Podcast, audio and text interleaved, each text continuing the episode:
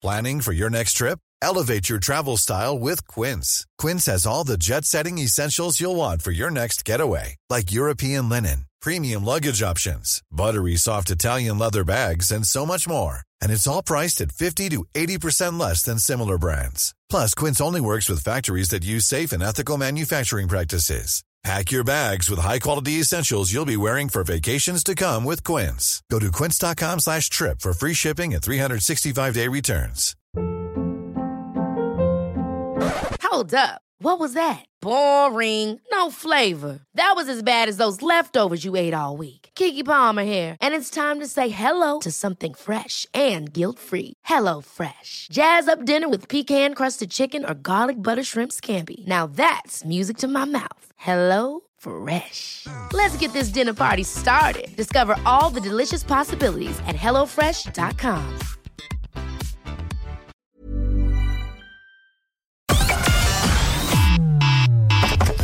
Connecting to the big show.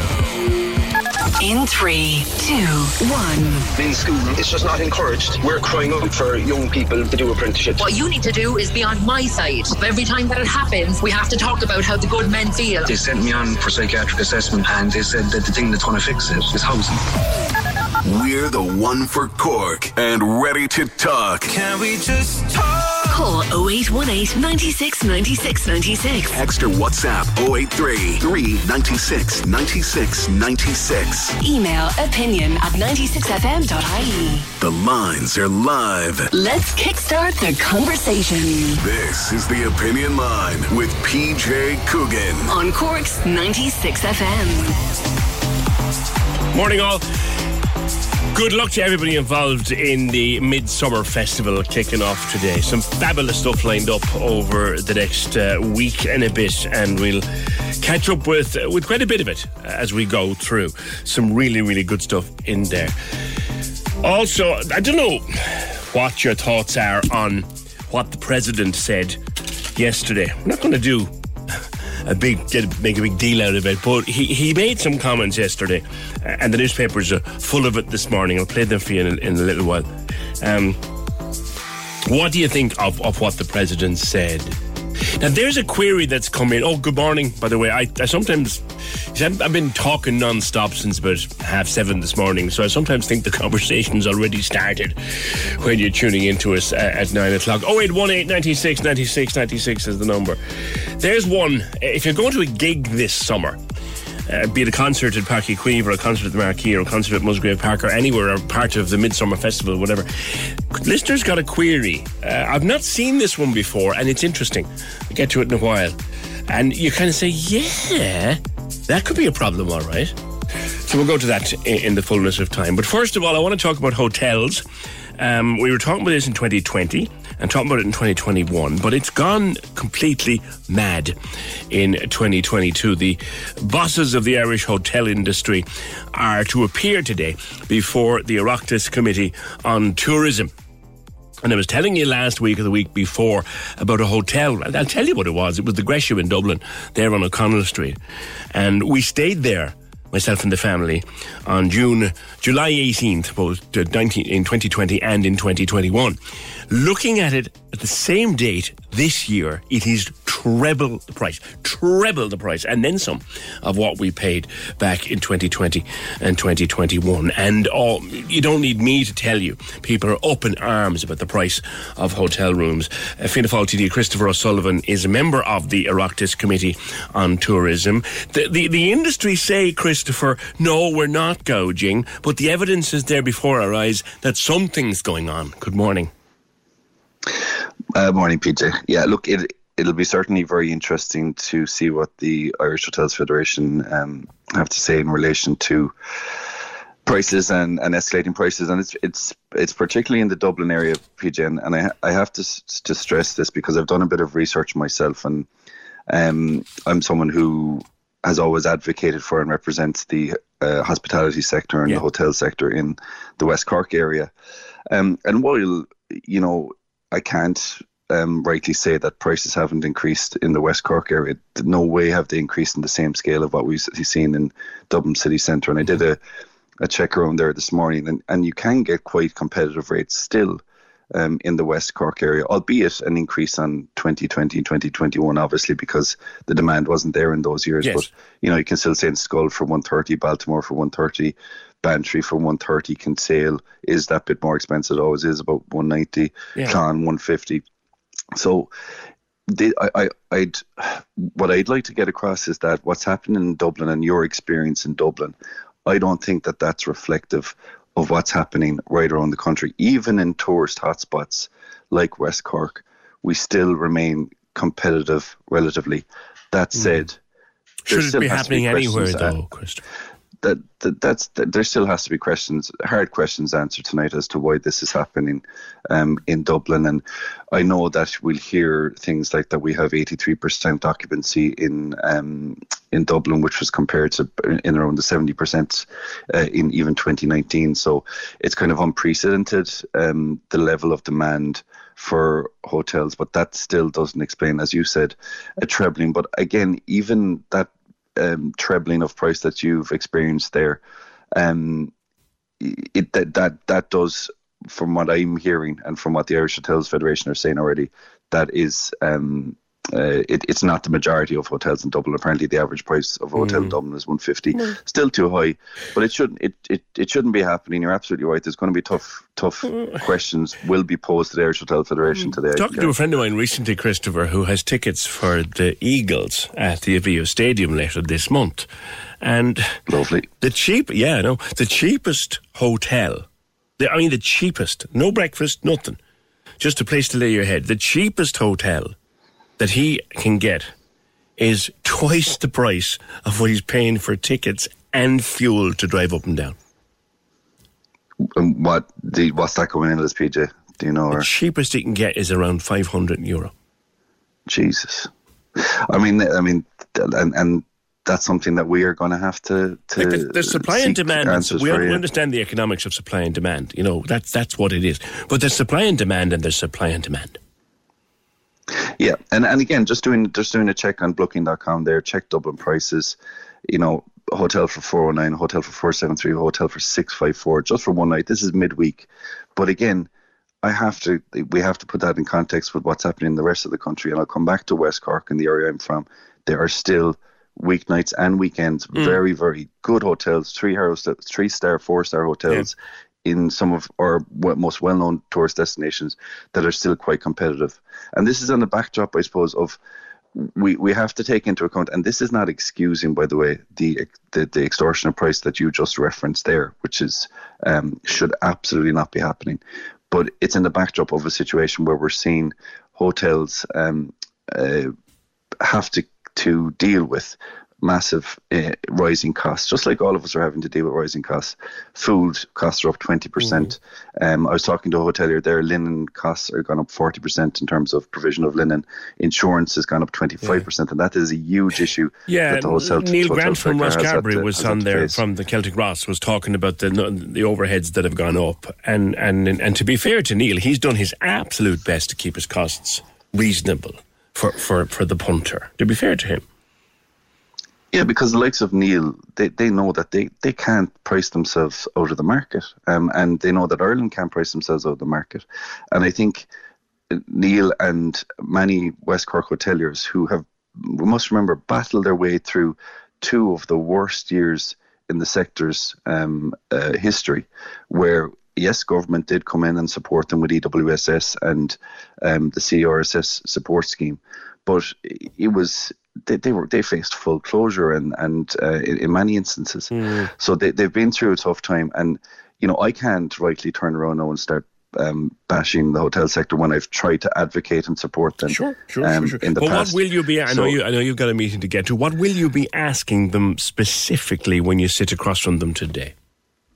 I, I, I'll certainly be asking those um, instances that you've referenced there, five hundred uh, euro a night, um, those instances where, you, where, where you've referenced where the, the price has trebled overnight. I'll be asking what the explanation is for that. I mean, we understand market forces, we understand increased costs, but these are these th- these are um, significant, significant increases. Um, and, and also Falch Ireland will be in there, by the way. And I think we have another crisis in terms of um, Ireland position itself as a, a competitive place uh, to holiday, the cost of um, car rental, which I know yeah. you've covered as well, oh uh, P J, that has that has escalated massively. You and could buy a second-hand car from a yard on arrival, drive it for the two weeks, and resell it for cheaper. Yeah, and, and look, I'm, I'm, I sniggered there, and I shouldn't be, because what that's going to lead to is this narrative that we really can't let get out there internationally, is that Ireland has all, all of a sudden become uncompetitive. You can still get good deals in Ireland. You can still come to Ireland, have a fantastic holiday, enjoy the scenery, mm. um, and and and do it in a way that's competitive comparative to the well, rest of the world. To be fair, now, I had the Sarah Slattery on here yesterday from the travel expert dot I E, and she's been going through what is out there. It is there if you go and look for it, and we should not stop saying that. But there's a not there's a bit of messing going on, Christopher, and we need to get to the bottom of it. And that that, that messing needs to be cut out, because it will have um and and, and Neil and, and the rest of the hotel sector are concerned about this. The the I'm talking about the hotel management that are doing their very best to accommodate people. They're concerned that this narrative and, and I wouldn't say narrative, but that these incidents is going to impact um, how Ireland's perceived in terms of a tourist destination. I think we have a role to play to nip that in the bud as well. And part of that will be to uh, ensure that we see a stop and an ending of these um, extortionately high prices that we see, particularly in Dublin. All right, Christopher, thank you. Christopher O'Sullivan, uh, Fianna Fáil T D for Cork South West. And he's right. There is a bit of messing going on, but there are places up and down the country where you can get a decent rate. If you go looking, to get a decent rate. To be fair, you will. But I want to know what you've been quoting. Like, if you're someone who doesn't plan on travelling out of the country this year, if you're someone who can't, because you can't get a flipping passport, that's another problem. What have you been quoted? Where have it has it been quoted to you? Where do you want to go? What's it going to cost you? Uh, let me know. Um, the one I gave you was for, as I said, the Gresham in Dublin. We were on our way to the north, so we overnighted in Dublin uh, in both twenty twenty and twenty-one on the same night in both of those years. Last year it was one hundred ninety for two rooms. It's a two rooms from we stay. So one hundred ninety for two rooms, including breakfast, on the eighteenth of July last year. Now, the eighteenth of July this year, I'll be out of the country. But I checked anyway. It's treble that and then some, uh, including breakfast. Treble that and then some uh, for the same hotel on the same night. And last year the hotel was full. So it is happening up and down the country, um, Dublin in particular. And someone who wants to go to a gig in Dublin, trying to book a room to stay after a gig, like, forget it. Just forget it. Wasn't someone saying last week that they could go out? A friend of mine was saying he could. Uh, he booked tickets to see Springsteen in Paris next summer, and he'll have the Springsteen tickets and three nights in a decent hotel in Paris and his flights for less than it costs to stay in Dublin at the same time. That's just. There's no justification for that. But what are you seeing? What are you seeing if you're going to try to book a hotel room? oh eight one eight, nine six, nine six, nine six. Get ready to meet the Cork's ninety-six F M Street Fleet. Heading your way soon. Meet the Cork's ninety-six F M Street Fleet at the Cork Summer Show this Saturday and Sunday, June eighteenth and nineteenth at the showgrounds. There's loads happening for all the family, including arts and crafts, cooking demos, play zones, live entertainment and lots more. Join the Street Fleet this Saturday and Sunday at the Cork Summer Show. Cork's ninety-six F M. Yeah, if you want to commit your thoughts to a voice note, we know people have busy lives and don't have a whole pile of time for making phone calls sometimes. So if you want to commit your comment on anything at all to a voice note, oh eight three, three nine six, nine six, nine six. I have another pair of tickets as well today for Elton John at Páirc Uí Chaoimh. That's coming up in a while. But I want to talk to Emma O'Sullivan now. Emma, first of all, how are you today? Good morning. Hi, P J. How are you? Good morning. Um, I'm, yeah, I'm kind of, I'm okay. I'm okay. Good. Talk to me about what you yeah. go through day to day. What what are your... You have an eating disorder and O C D. Now, now talk yeah. about that for me. So um, the eating disorder started when I was in about my teen years. Um, and I was hospitalised for uh, about six months with anorexia.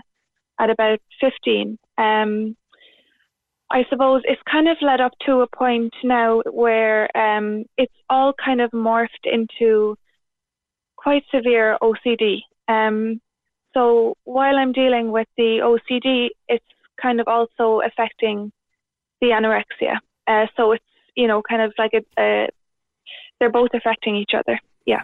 How does it manifest itself? Like, how does it affect your day to day? Yeah, so uh, it's pretty debilitating. Um, it is basically, for me, it's around contamination a lot. So it limits my life um, quite a lot. It makes it quite small. Um, you know, in terms of um, eating, using utensils, um, public transport, just, you know, tiny little even day-to-day things. Um, it's it's quite limiting. Contamination, it's a fear of contamination, is it? Um, yeah, so it's kind of um, gotten into a fear of, you know, getting getting sick. Um, so, so yeah, I suppose it's a constant cleaning. Um, there's a lot of checking going on. Um, so it's It's quite a difficult thing to, to explain to someone, I suppose, mm. if well, you've let's not really... Make, it, yeah. make a simple example. Like, you want to prepare a bite of breakfast. It's half nine, so you want to prepare a bite of breakfast, a cup of coffee, slice of toast, whatever, bit of cereal. Yeah. So, so how difficult yeah. is that for you now? So, I can't actually do that at the moment. Um, so, what I'm able to do is um, either go to a cafe that I feel comfortable going to, or else um, have kind of like a packaged food. And nice. If I'm using like a utensil or something, like I would like use hand sanitizer. Like and, what, what would be the difficulty that. of going over to the bread bin, taking out two slices of bread, popping them in the toaster, getting the butter out of the press, getting a knife to butter the toast? Like what? Yeah. Help help help me understand that. What what what are the difficulties with that? Um, I suppose it's kind of the intrusive thoughts a lot that come with it. So with O C D, um, a lot of the time it is logic kind of takes a backseat. So you can kind of be, as I could say to myself, okay, this is this is fine. You know, I know this is fine. But those intrusive thoughts can kind of take over when O C D comes quite severe. Um, so a lot of the times talking to someone with O C D, um, there there's not a lot of reassurance that can be done. Um, and yeah, so it's gotten quite bad to the point where I, um, I've been in kind of the public mental health system for about ten years. Um, and I've, I've really, really deteriorated. Yeah. So I've, I've had to make my, my story public. Um, I've started a, a GoFundMe to try and get the funds to get proper treatment and mm. recovery um, yeah. because it's just not a possibility here. Yeah, yeah, because yeah. you've got, you'd be a dual diagnosis, wouldn't you? And therefore, yeah, very hard to get any kind of treatment. Yeah, I am. I suppose with the with the anorexia, it has. I have gotten that kind of, you know, somewhat under control. The the O C D is kind of really um, affecting the anorexia again. So, it, you know, as you say, it's kind of like um, one against the other at yeah, the moment. Because, yeah. again, how I'm putting that together in my head, Emma, is yeah. so, so you've got, like you said, you've got the anorexia under some level of control, which I assume yes, means that you, yeah. you, your your eating is structured. You're, you're, you're, yes, yeah. Right, you have a structure around when, when and how. and and yeah. So... It, You you plan your day in terms of the food you're going to have, but then in comes the O C D and says, "Oh no, I'm not going to exactly. let you do that." Exactly. Yeah. So that can thing. kick that can um, kick the yeah. control of your anorexia back. And and this is the thing. And um, I suppose I've been trying to find the right help for a long time now, and um, it's just been living in, in torment like this. I've kind of experienced. Uh, I suppose there's a massive gap um, in the mental health system. Yeah. Um, I think the public services provide um, a, a basic level of care. Um, so for any severe case, I know that there there's just no option. You know, I've been told that there is no O C G treatment plan in um, public hospitals. Yeah. Um, and it's just, I suppose, for a lot of people going through mental illness, there's nearly an acceptance of, okay, you know, a lack of quality of life. And I've gotten to a point where I don't want to accept that for myself, and yeah. I don't want to accept that for other people anymore. You, you, your um, quality of life can't be very good at the moment. It, it's not. It's really, really living day to day. Um, and I suppose going through this whole process, I've gotten messages from people in similar situations from me um, with just, you know, just horrible stories of what they're going through, and realizing that it's not just me going through this. Mm. It's it's given me a lot of hope to just keep pushing. Brilliant. Um, and, and keep fighting. Because yeah. people listening to us talking this morning, Emma, will be thinking, God, she sounds as bright and she sounds confident and she sounds very together. Yeah. And, and, and you do. I compliment you on that. But from the way yeah. you describe it, you've got these two things going on, which... Mm-hmm. The treatment from one, or the management of one, the management of one is threatened by the effects of the other. So how do, yeah, I mean, like yeah. this is a beautiful summer's day and it's half past yeah. nine. Like, mentally, yeah, how will yeah. your day, how will your day pan out? Just to put it into simple words for us. Yeah, so uh, basically a lot of uh, control, I suppose, a lot of forward thinking of, okay, if I'm out, uh, simple things like I, I can't really use public bathrooms. So um, that's constricting. Uh, where am I, where am I going to eat? How are they going to prepare the food? You know, it's intensely kind of scrutinizing every little bit of my, my day. Um, but, but going back to what you were saying, um, I think a lot of people with mental health issues, and I, I suppose girls as well, and for me, we've kind of learned to mask the issue mm. quite a lot. Mm. And for me, that's come across in a way of um, being able to just put on a face that, you know, everything is fine, and being able to, to talk quite well about things. Um, but but inside, you know, if, if you could see my day-to-day life, um, it's a lot of torment. Um, and I suppose because I can talk like this about things, um, it is, it's helpful in a way, um, mm-hmm. but in another way, it's also hard because I, I really, you know, if I could, if I could have someone come into my life and just live my life for a day and experience it, um, you know, I think there would be a lot more services available to people, and a lot more, um, yeah. specific and, and qualified services available to people. You, you you remind me, the picture I have in my head, Emma, is of, of a swan. So out on the loch. Yeah. So here's mm-hmm. this tall, majestic creature sailing along on the top of the water. What we don't yeah. see is the sheer panic of the little feet below. And, and this is the thing, yeah. you present as calm and collected yeah. and together yeah. and rational. Mm-hmm. But even, yeah. am I right in saying that even as we're talking now, your mind is full of fear and conflict about how the rest it's, of the day pans yeah. out?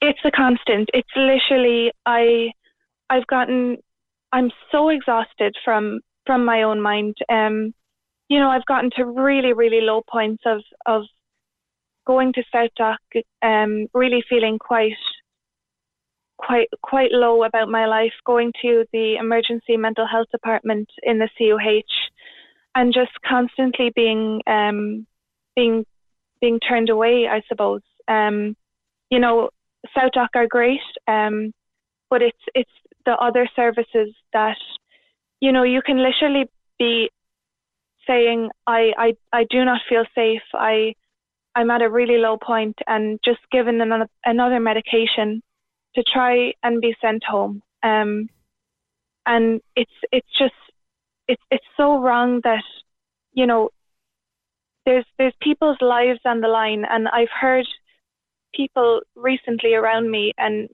who I've never known, and they've lost family members to mental illness, and just because of this, because people are being turned away and not given a voice and not being given proper care.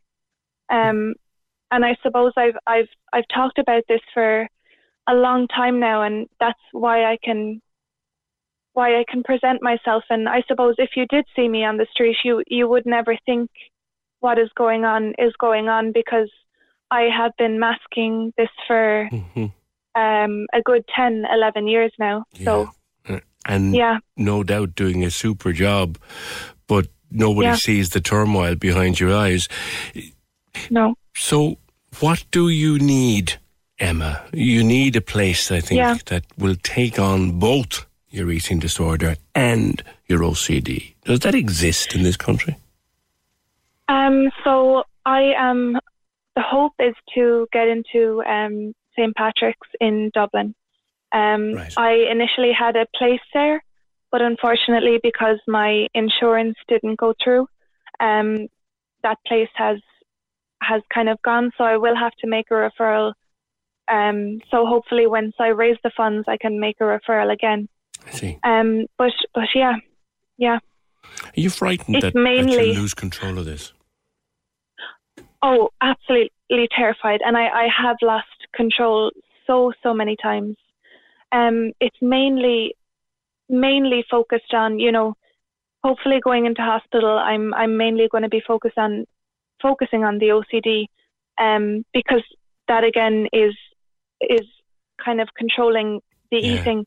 Do, do, do you I've, think I've, if you could yeah. sort the O C D out, you know, rein it in a bit, deal with it, do you think that you could manage your anorexia then?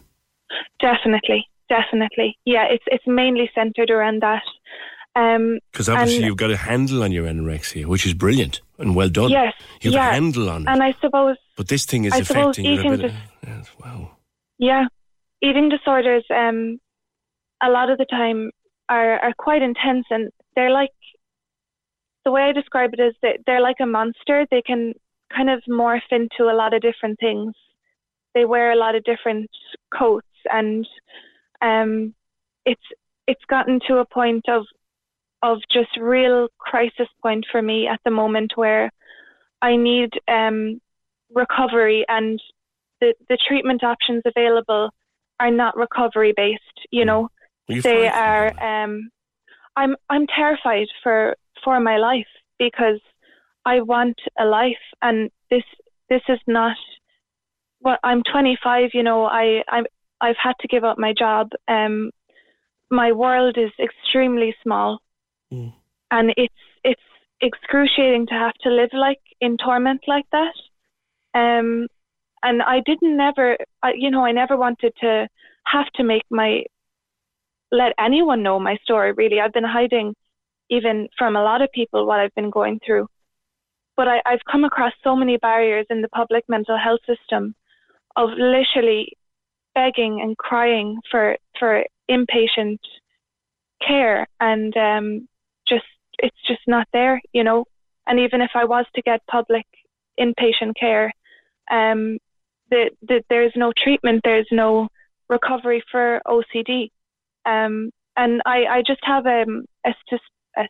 Sorry, statistic here um, that I just wanted to, to say that um, so there was no money allocated to the National Eating Disorder Treatment Plan in two thousand twenty by the H S E. Mm. Um, in two thousand eighteen, one point five million was allocated to the plan, but only one hundred thirty-seven thousand euro was spent. And in two thousand nineteen, one point six million euro was allocated, but no money was spent. Where that money um, go? This is, there is, and I think that th- those statistics really span on the whole mental health system, not just eating disorders. Um, I think if you speak to anyone who's been through the public system, you will hear a lot of distressing stories. Um, and it's, for me, um, I, I really am desperate for the help right now. But when I get better, I, I want to be an advocate for people, and I suppose this for me has, has gotten to a point where it's not just about my story anymore. It's about the people who don't have a voice, um, and who feel like they're just stuck in a system that they will never get help in. Um, and I think the young people in our country deserve more care than this. You used a fantastic word about three sentences ago. Do you know what it was? No. When. I get when. Better. Yeah. When. And that is my hope, that I've gotten to a point where I I was giving up, you know. I was thinking, okay, this is it. Um, just just being honest with you, that I was I was prepared to um to to end my life at a certain point. Okay. Um, because of this. Um, that that takes immense courage is, to admit that, and I'm. It's it's it's it's really hard to, to admit that, but um, I've I had. I come across a story of um, a particular girl who had started a GoFundMe and raised the money to get help, and reading her story, being in contact with her, um, hearing other people's stories, it's it's gotten me to to fight for my life again. Good for um, you. Sorry, Good for I'm you. Getting a bit um, emotional, that's but... Okay. Um, that's okay. Good for you. That's brilliant. You're fantastic. So, um, you know, you, know, you know that, don't you? Thank you. Thank you. Um, the GoFundMe is still going quite slow, unfortunately. So it's kind of um, a day-to-day thing where, you know, I just want to be in hospital now. I just want to how much do you get help to now. Get, to get a start in the hospital? Yeah, so the, the target goal is um, sixty thousand. So it's it's quite a lot. Um, that would be for um, the optimal optimal kind of stay, sure. A longer stay. Um And so I suppose that's where the gap is. You know, you have the public system, and then you have the um, the private system, where unfortunately, if your insurance doesn't cover it, because you know mental health a lot of the times is deemed pre-existing. Yeah. You don't kind of wake up with a mental health issue one day. Um, that you have to try and find another way. So people are falling through that gap, and unfortunately. Losing their lives a lot of the time. Yeah. Let me read this to you. It's come in on, on the WhatsApp. Hi, P J. I'm listening to your conversation with Emma. I just want to say I'm so proud of Emma for speaking up, so grateful to her for doing so. I'm currently using the public mental health service and really struggling. I suffer from, de- from depression and suicidal ideation. I've been unable to get the help I need. I've been turned away from the emergency room numerous times when I was suicidal. I want to send love to Emma and support to her, and the same love and support to all that are struggling within the mental health system. You're having a very important conversation with me today, Emma. Um, I just want to say thank you so much to that, that person for reaching out as well, because I really feel the struggle um, really in my heart for for everyone, and it's it's so distressing because you you just do not know what people are going through, and to be turned away from an emergency department, having to go there in the first place because you're in an emergency situation, it's it's just absolutely disgraceful. Um, mm. And we need to do something about about this in our country. Our young people are dying, you know. Um, and it's just, I, I don't know, is it a culture in Ireland, you know, we're just putting things under a rug, you know, and we're hiding this, but I've been so ashamed of what I've been going through for so long, um, just so so ashamed to say it to anyone, but I'm not anymore, because I don't want anyone to go through this, and I know how much I, I need the help, and I want a life back for myself, for my family, um, and it's, yeah, it's just been It's excruciating to, to go through and to hear these stories. Yeah. Well, I think you're fantastic and brave Thank and you. Strong. And I look forward to talking to you when everything works out, because it will. And let's yeah, hope and I, I hope Let's hope yeah. we get that cash together for you. Someone will get that cash together exactly. for you. You know, or the, yeah. syst- the system will get its act together and just give you what you need. Emma, thank you so yeah. much. We, we we we have a link to the GoFundMe, which you're putting up on our socials, all right? Putting thank up, you so much. Um, I also yeah. Yeah, I, I'm having um, on Saturday in the Ballinlock Community Centre, just having um, a, a community event, a fundraiser. There's going to be a bake sale um, and spot prizes. Um, and there's also donation boxes in Alchemy Cafe and the Pink Moon Cafe. Okay. So I'm hoping I can get other businesses involved in that um, and really try and get the GoFundMe off the ground to get the treatment I need. Okay. So, Emma, yeah. Take care of yourself. We'll yeah. talk again. Thank you so much for having me on. Really appreciate it. Well done, you. If you need help, uh, BodyWise, the Eating Disorders Association, they have a number you can call, oh one, two one oh, seven nine oh six. That's available Monday, Wednesday and Sunday, seven thirty to nine thirty, and Saturday, ten thirty to twelve thirty in the day. You can also go to their website, BodyWise, that's B O D Y W H Y S dot I E, for info about their online support group. Or you can talk to your G P. Just talk to someone. oh eight one eight, nine six, nine six, nine six. They can call me Wayne Hilton. Wayne Hilton. The Weekend. On Cork's ninety-six F M. Join me Saturday mornings from ten. I've got four hours of the best music mix. Check out the Cork Weekend Survey. Have a go at the Wayne Teaser question. There's the latest celebrity goss. A look at what's happening around town. And we'll keep you up to date with all your essential Cork news. Wayne Hilton. Saturdays, ten a.m. with CarMax Used Cars Supermarket. Dublin Road, Fermoy. Great deals on hundreds of cars. Just a short drive from the tunnel. Visit C A R M A X X. CarMax dot I E. On Cork's ninety-six F M. We've hit a nerve with the hotels. Uh, certainly, uh, they're getting on your every last nerve. Going to Garth Brooks on ninth September. Booked the first hotel before I even got the ticket. It cancelled my booking due to government mandate. In other words, it's been taken over. Booked a second hotel. They cancelled again for same reason. Got another hotel, the Ivy Gardens, four hundred forty for the night and no breakfast. Crazy money. I wouldn't pay it for anybody else, but I'm going to pay it because I want to see Garth Brooks. Uh, I just want to go. Got bed and breakfast at the Gresham for the twenty-seventh September for one ninety-eight ten. I booked through booking dot com, booked two weeks ago in Amazon. Thanks, Eleanor. Yeah, that's, yeah, September to July I was looking at, but that's good. That's not bad now at all. That's not bad. Uh, Airbnb is the way to go. We're going to a concert on thirty-first July in Kildare. We've got an apartment. Sleeping four for one hundred eighty-two for the night. That's not bad. I'm married twenty-five years on July twenty-second. Looking for a weekend away in Ireland. It's a disgrace. Three rooms for five adults. We couldn't find anything cheaper than fifteen hundred euro. No breakfast. This was all over the place. The beauty was the International Hotel in Dublin. seven thousand eight hundred fifty-four quid for the weekend. Facilities included a bathroom with a toilet. Oh my God, the luxury. Needless to say, we're going abroad instead. I booked a room uh, in Dublin in February this year on a Friday. It was one hundred eighty-nine.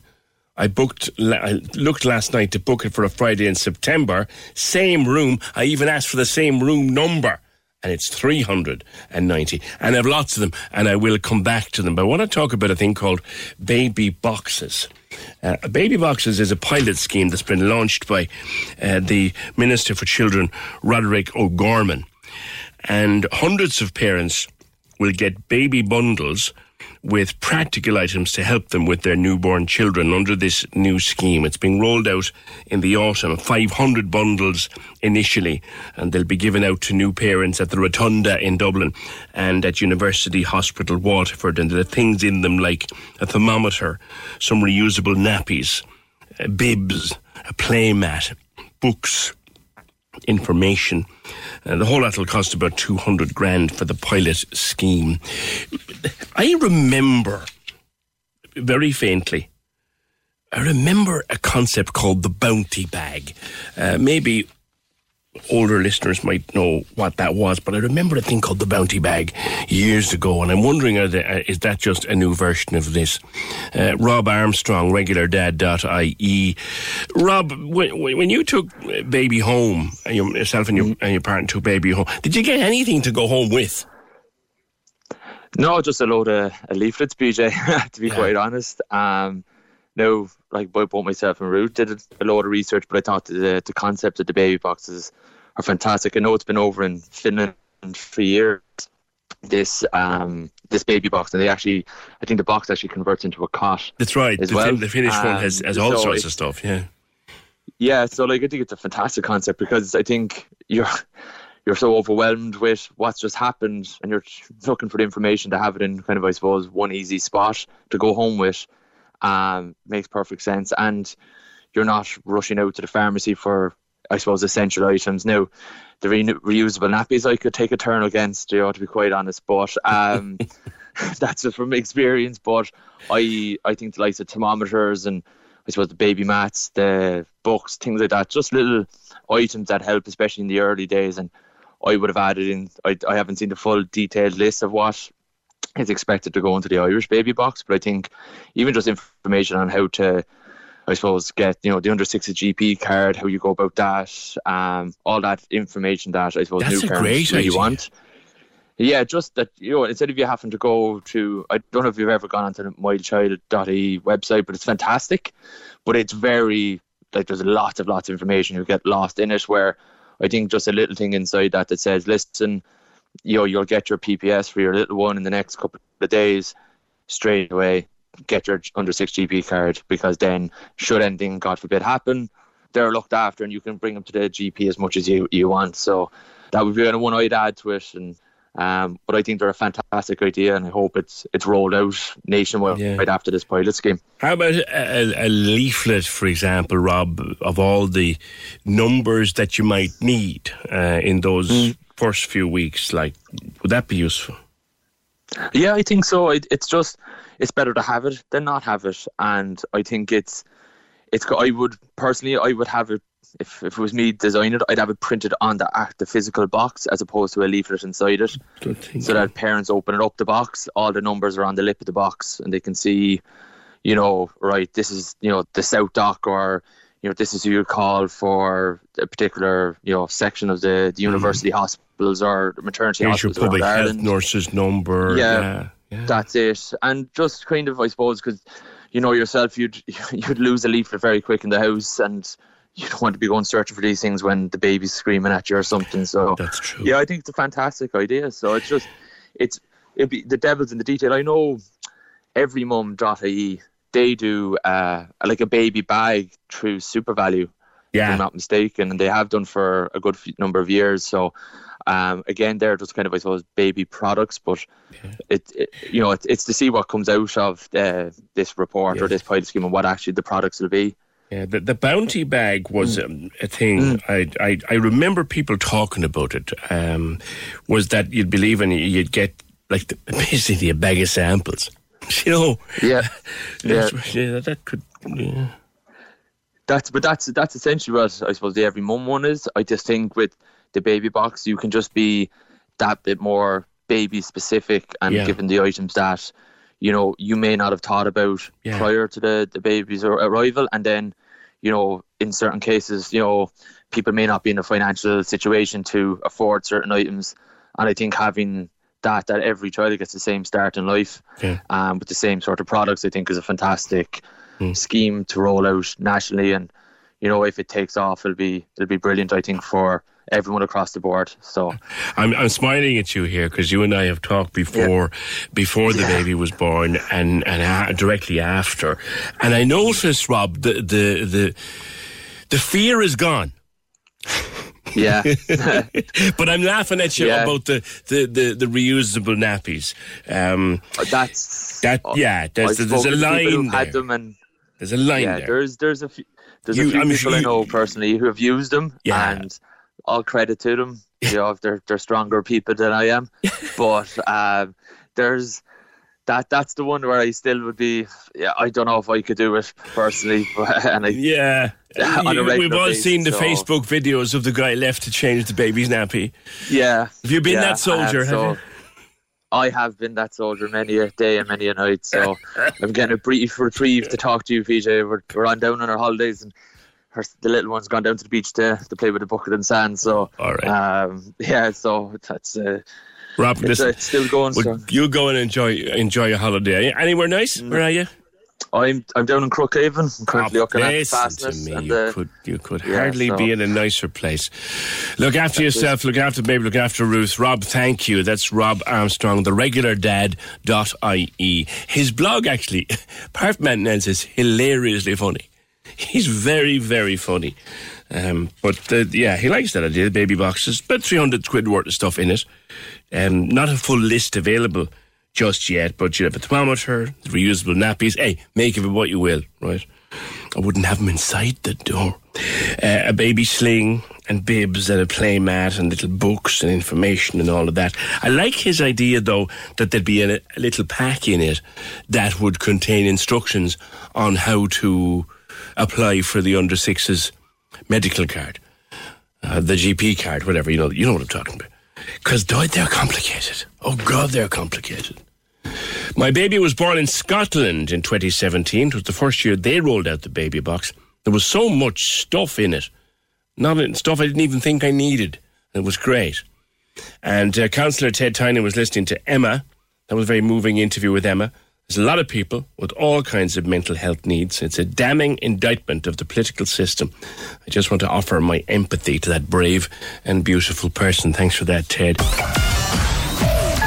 The lines are live. And we're ready to talk. Can we just talk? Call oh eight one eight, nine six, nine six, nine six. Text or WhatsApp oh eight three, three nine six, nine six, nine six. Email opinion at ninety-six f m dot i e. The Opinion Line with P J Coogan on Cork's ninety-six F M. Now, I'm no lawyer, uh, and Michael McDougall is uh, a senior counsel and a former attorney general and all of that. But I'm wondering, I can't agree with him here. Uh, there's nothing in any rule to do with his office or any constitutional element of the rule to, to, to bar Michael D from saying what he said yesterday. There's no rule that says he can't. It's not done. It's a kind of convention that it is not done. But there's no rule that says he can't. At least if there is, I can't find it. If anyone can specifically find me a constitutional rule that says he can't do what he did or say what he said, I'll be happy to see it. But you know, they're all hopping up and down inside Leinster House over it this morning. Uh, front page of the Irish Independent says he's facing a furious backlash from the government for his failure to steer clear of political issues. Well, love him or hate him or think what you like about him, and he's a very popular man. I don't think he's a bit afraid of, of people getting angry about him inside Leinster House. I'd love to know what you think, just before we move on to our next topic of conversation this morning. I'd love to know what you think of what the President said yesterday. Not so much whether he should or whether he could or whether he can or whether he can't. Uh, but what he actually said. Building homes is what is important. It is not to be a star performer for the speculative sector internationally. I, I have taken, as Walter, to speaking ever more frankly in relation to housing, because I think it is our great, great, great failure. It isn't a crisis anymore. It is a disaster. The outlook is getting darker in relation to the middle parts of our population. I feel that I, as President, have to speak very directly about this. Housing and the basic needs of society should never have been left to the marketplace. There you go, there's Miglety. Um, speaking out, like only Miglety can, uh, yesterday. Um, I'd, I'd, I'd love to know what you think, particularly through voice note, if you've got any thoughts on it. oh eight three, three nine six, nine six, nine six. I'll come back to it. I'll also come back to Elton John, getting busy, but I'll give you today's uh, song title for you to choose, which is which, uh, in, in a few minutes' time. If you want to win tickets, go to see Elton John at uh, Páirc Uí Chaoimh on the first of July. Um, reading about Sensational Kids. I uh, want to find out more about Sensational Kids. I'm joined by Karen Lee and Mary Lucy. Karen is the C E O and the founder of Sensational Kids, and Mary is a senior occupational therapist. I'll go to you first, Karen, and good morning. What is morning. Sensational Kids? Yeah, so Sensational Kids is a social enterprise that I founded myself to provide affordable and accessible therapy services for children of all abilities, but in particular children with additional needs. So we set up Sensational Kids in Kildare over fourteen years ago. just me, myself as a parent, literally around my kitchen table with the help of family and friends based on my own children's needs. So I have uh, children who have dyspraxia, which um, is a very common condition, affects children in every classroom in Ireland. And at the time, we were just unable to find, like many other parents in Ireland, um, services like occupational therapy and speech and language therapy for my own children. Mm. So purely out of frustration, we set up Sensational Kids as a not-for-profit organisation, because my own values, I felt that people shouldn't be profiting out of these services. So we set Sensational Kids up as a social enterprise with charitable status to provide um, services like speech and language therapy and occupational therapy for all children. Um, and we it completely snowballed, P J, since we started. As you can imagine, we now know there's over seventy thousand children mm. in this country who are waiting for services like occupational therapy and speech and language therapy, which should be readily available, but sadly are not. Um, and we grew our services and scaled our social impact quite significantly. And four years ago in twenty eighteen, we opened our second centre in Clonakilty there in West Cork, which has been a great success and provides a huge and much badly needed service for, for families in the community there. And we now have four centres around the country. In addition to Clonakilty and Kildare, we have one in Claremorris in Mayo and Clonus in County Monaghan as well. To date, we have supported nine thousand children, wow. um, all ages and all abilities, since we opened our doors. So it, it's really all about um, you know, helping the families. Um, as a not-for-profit organisation, the key difference with Sensational Kids is that we bridge the gap between public and private services. Mm. How, how so, are you funded, though? Yeah, so we're self-funded on a social enterprise model, which is what uh, most people wouldn't understand social enterprise and what it is. But basically what it means is that it, it's a business like any other business. Uh, we run it like a business. Yes, we do have charitable status and we do rely on donations and grants and fundraising as well. But we also take our traded income that we that we have. If you look on our website, you'll see we have an online store as well that sells educational toys. Mm. But all profits are reinvested back into the organisation. And that's the key difference with being a social enterprise. So typically profits would be distributed to shareholders or owners, but there are no owners to a social enterprise. Right. We're governed by a voluntary board of directors. So, so nobody owns Sensational Kids. People often think that I do, but I actually don't. I'm just an employee like right. anybody else. One assumes um, though that you have to pay professionals who provide you with a service. Absolutely. So we employ over thirty people around around the country now, um, and you know, many who are in, in full-time employ, employment, and we're still growing and recruiting. We're currently re- recruiting therapists at the minute as well. But we just we generate our own income. You know, we subsidise our fees, so parents pay a contribution towards the cost of the services. We take the profits from our online store. We provide training workshops for parents and teachers. We take the profits from those to reinvest back into the organisation, and we're lucky uh, to get a number of grants and donations and fundraised income as well. So combined, all of that income helps us balance our books at the end of the year, and any profits then are reinvested back into growing the organisation as well. I see. So four centres, including one down in West Cork. Let me bring in Mary Lucy now. Stay there, Karen. Mary is a senior occupational therapist with Sensational Kids. I had never heard of this, Mary. Uh, it's a wonderful, wonderful organisation. Good morning. How did you get involved? Good morning, P J. Yeah, it is. It's amazing. And look, I feel very privileged to work in Sensational Kids. Um, I started here in September twenty eighteen when we opened the centre in West Cork. And I've, you know, I suppose witnessed it grow and develop since that time. So we have occupational therapy, speech and language therapy and play therapy currently here on site in Clonakilty. And we typically support more than one hundred children every week. Um, as we know, there's children on waiting lists all over the country. Um, it's very hard to get services for the children that need them, and that's what we're trying to do. We want to support as many children as possible. So I like we predominantly serve the children of Clonakilty and West Cork, but we find that we even have families travelling from Cork City, East Cork, and even other counties in, in Munster, because I suppose we, we provide accessible therapy services. Mm-hmm. Um, we're constantly, I suppose, trying to develop with the demands of services as well. And just recently we have um, decided to run groups for the summer so that we can maximise, see more children, offer more support, and also a very exciting school partnership programme. which would mean that we would have occupational therapists working directly on the ground in schools. So providing, you know, assessment, intervention, groups, teacher training. Mm. It's particularly important for those parents who, you know, perhaps can't get children to therapy appointments during the day. Um, and and yeah, that's how we're we're hoping mm. to deliver more of an impact. The obvious question that'll be coming into the mind of a parent, I suspect, Mary, is well, well, how how do I how do I get involved here? How do I get a service? Do I have to get referred by someone? What do I do? Yeah, no, and that's that's a part of what we try and do. We want to be as accessible as possible, so parents can self-refer. Um, they they call uh, our our amazing clinical administ- administration staff here at reception, and they can refer the child in directly themselves. Right, and I assume, because in all such wonderful things, there's a waiting list.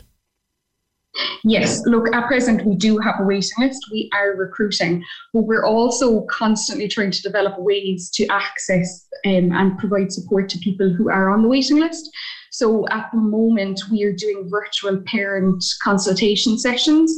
So that's a way of, you know, having a discussion, giving the parent the opportunity to have a discussion with a professional around their concerns and to give them kind of tips and strategies to implement in the meantime. Uh, the groups will be another way of providing support to those who are waiting for, for maybe one-to-one intervention. Come back to you, Karen, for, for a second. Again, yeah. I, this is this is a, a, a new discovery for me, and, and I'm a long time banging the drum of better services for, for yeah. our children, so I'm delighted to see this happening and delighted to see it growing. The first question yeah. people are going to ask is, can we have more of it? Yeah, well, we're constantly growing our service there. So we have quite a big facility there in Clonakilty in West Cork, and we are recruiting at the minute. So our aim is to increase the service provision that we have there in Clonakilty. We're working as quickly and as fastly uh, as we can to grow that service. And, and like Mary said, we're constantly trying to innovate and find new ways to support parents as well. So the infrastructure is in place for us to do that now as well. So, so we're constantly working on our plans to grow our service in Clonakilty and nationally as well. So as well as all of our centres around the country, and we're currently working on plans to custom build our own therapy centre and H Q in Kildare as well. Yeah. So, so Sensational Kids is always growing. We're never standing still. We're quite an innovative um, social enterprise, but we're constantly working on our mission, which is to support as many children as possible to provide them with access to services. Well, not only am I delighted to discover it at last, but I'm also delighted to be able to use the opinion line to, to let the rest of Cork know about it that does, don't, don't know about it already. Anybody who does want to contact you, the website is sensational kids dot I E, correct? Exactly, that's it, yeah. And people, the email address for our centre in Clonakilty and the phone number is on the website there. So literally all parents have to do, P J, is just pick up the phone and contact us, and we'll take it from there. All right, good to speak with you both, and continued success for Sensational Kids. That's Karen Lee, who is the C E O and the founder, and Mary Lucy, who's a senior occupational therapist and is based at their centre in Clonakilty. I'd love to, to hear from a, a family who's benefited from that, and, and that's fantastic. I mean, I thought I knew everything that was out there. I obviously didn't. That's brilliant. That's brilliant. Let's have more of that. oh eight one eight, nine six, nine six, nine six. Right, Elton John, I'll take you out of suspense. Uh, first of July, Páirc Uí Chaoimh, his farewell Yellow Brick Road tour. And I have a pair of tickets every day this week. And then one winner of those tickets. We'll upgrade them on Friday to a pre-concert meal for two at Sober Lane, Cork's lively gastro pub at the heart of the city. I have a song title, I have a right version and a wrong version, and I want you to tell me which is the right version and your name to oh eight three, three nine six, nine six, nine six. Today it's, is it Circle of Life or Spice of Life? Is the song Circle of Life or Spice of Life? The correct one and your name, oh eight three, three nine six, nine six, nine six. Can we just talk? The Opinion Line with P J Coogan. Text or WhatsApp now, oh eight three, three nine six, nine six, nine six. On Cork's ninety-six F M. Uh, hi P J, hello Eddie Roach from Ballincollig. I think I met you before. Hi P J, we're here in Fuengirola in Spain. Yeah, Frangarola was that, you know, it's a place that, it, it sound, Frangarola sounds like one of those things that your mother insisted you eat long ago. She said it was good for you, but it, it, it tasted sort of like it wasn't. But Frangarola in Spain, uh, it cost us a family, what? A family of nine, Eddie. You serious? Family of nine, one thousand four hundred forty-four euro in a hotel with bed and breakfast for a week. That's one hundred sixty per person, says Eddie. Good God. A week for a family of nine, bed and breakfast, one thousand four hundred forty-four yo-yos. Enjoy the week. Enjoy the week, Eddie. Hotel prices outrageous, especially what when most of the staff are on minimum wage, says another message. Yeah, yeah. oh eight one eight, nine six, nine six, nine six. I was in Naas for a couple of days to see my son who's working up there. Went for a couple of drinks with him. A bottle of cider, seven euro. What? Went to two other bars, just ten cents cheaper. In my local in Yall, it's one fifty cheaper. What a con job. Yeah, I was only looking up where we're going on holidays uh, in a few weeks' time. And th- there happens to be a bar where we're going called P J's. So I had to look. I had to look. Do you know what I mean? Um, and I think I'll get a bottle of the local stuff for about two quid. So good luck with that. oh eight one eight, nine six, nine six, nine six. On Michael D. Fair play to him. About time someone spoke the facts. Michael D. is a humanist. It just came from his heart. I think he and everyone thought it needed to be heard. Uh, the government go for all the international issues and the constitutional ones. They don't seem to care about housing or about passports. Michael D was dead right. It's a disaster. He was absolutely right in everything he said, says Bernie. It is a disaster. Let's remind us again of what he said. Like he, he wasn't. He, Michael D knows the rules of his office better than anybody. And I, I think he did lose the rag a little bit, listening back to it again. He he lost the rag a little bit. Either that or he staged himself losing the rag a little bit. Let's... let's uh Building homes is what is important. It is not to be a star performer for the speculative sector internationally. I, I have taken, as Walter, to speaking ever more frankly in relation to housing, because I think it is our great, great, great failure. It isn't a crisis anymore. It is a disaster. The outlook is getting darker in relation to the middle parts of our population. I feel that I, as President, have to speak very directly about this. Housing and the basic needs of society should never have been left to the marketplace. Which one of our fifteen members of Cabinet will be the one to pick up the phone and give out to Michael D? He'd ate the face off. I can't imagine how that conversation will go. oh eight one eight, nine six, nine six, nine six. With a bit of luck, the sun is about to break through, if only for a few hours later today, tomorrow, and into the weekend. Uh, I, I rely very much on Alan from Carlow Weather these days to predict how it's going to go for me, and I combine with Alan uh, the wonderful Dark Sky weather app, which I keep recommending to people. And over the next couple of days, there's a fair bit of sunshine. Nice bit of sunshine Friday, Saturday, Sunday, even into and early next week, looking hopeful with sunshine as well. And temperatures maybe around the high teens to low twenties, and we'd take that any time of the year. But with sunshine comes the risk of sunburn and comes the risk of exposing yourself to the sun, because we see, let's face it, lads, we see so little of it, right? What do we do? The minute it comes, the shirt is off, the hat is off, we're gone out in it. Before we know it, we're rusted. And that's not funny, because you shouldn't do that. Um, you really do need to mind our skin. Much as we love the sun, much as we absolutely love the sun, we need to mind our skin in it. Uh, so I've been speaking with Sally O'Shea, who is a consultant dermatologist, about just preparing ourselves and looking after ourselves in the summer sun. So Sally, we think at least we're going to have some proper summer weather by the end of the week, which means that this conversation is even more relevant than before. But I guess at all times of the year, we should be looking after ourselves in the sun, even if it is typical Irish sun, fairly watery and fairly uninspiring, as it were. We should always be looking after ourselves in the sun.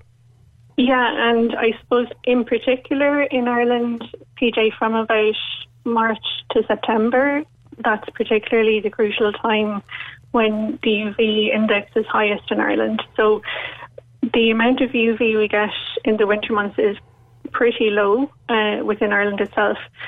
So, and I suppose there are lots of different ways we can protect our skin.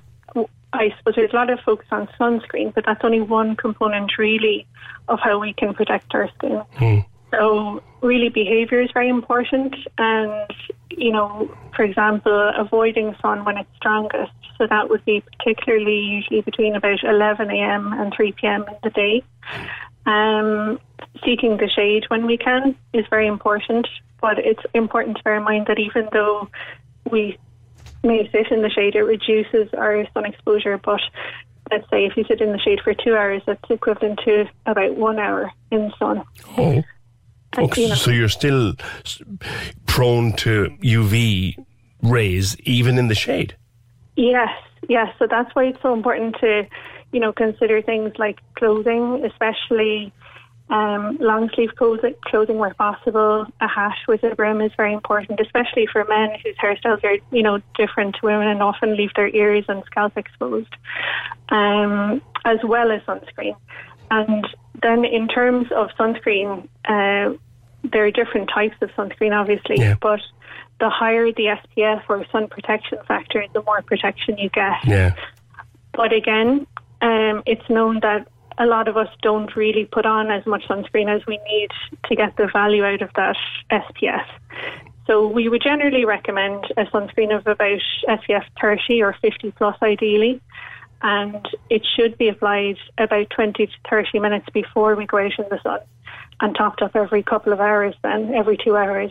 Right. But it should be reapplied, let's say if you... can imagine if you're out exercising or sweating, if you're out on the beach, you might be going for a swim and toweling off, and then the effect of the sunscreen is much less. So it's important to reapply it again um, to any areas that aren't fully covered. And, yeah. you know, there are obviously are sites where we typically forget to apply the sunscreen as well. For example, the rims of our ears, the backs of our hands, the tops of our feet. Mm. Um, you know, these types of areas are chronically exposed. Yeah. We also tend to look after our children before we look after ourselves. It's very important to put sunscreen on the children. But, and I know this from painful experience, Sally, you can forget to put on your own. Absolutely, yeah. And I think people often get caught out more in Ireland than they might abroad, because yes. you, you think about the sun when you're abroad, whereas you don't necessarily think about the sun on a cloudy day, as you say, in Ireland. Um, but, you know, U V can penetrate through the clouds as well, so it depends on how dense that cover is. But in terms of um, children, um, the advice is pretty similar, but the amount of sun cream they need is a bit less because their bodies are smaller. Um Typically, for children less than six months of age, we would recommend avoiding sunscreen but keeping them well out of the sun. Mm. Um, but if there's no other way, if they are exposed, um, then they should have sunscreen applied. But generally speaking, from six months on, um, sunscreen applied in the same way. And usually, for children, that would mean an application of about... Ever catch yourself eating the same flavorless dinner three days in a row? Dreaming of something better? Well... HelloFresh is your guilt-free dream come true, baby. It's me, Keke Palmer. Let's wake up those taste buds with hot, juicy pecan-crusted chicken or garlic butter shrimp scampi. Mm. HelloFresh. Stop dreaming of all the delicious possibilities and dig in at HelloFresh dot com. Let's get this dinner party started.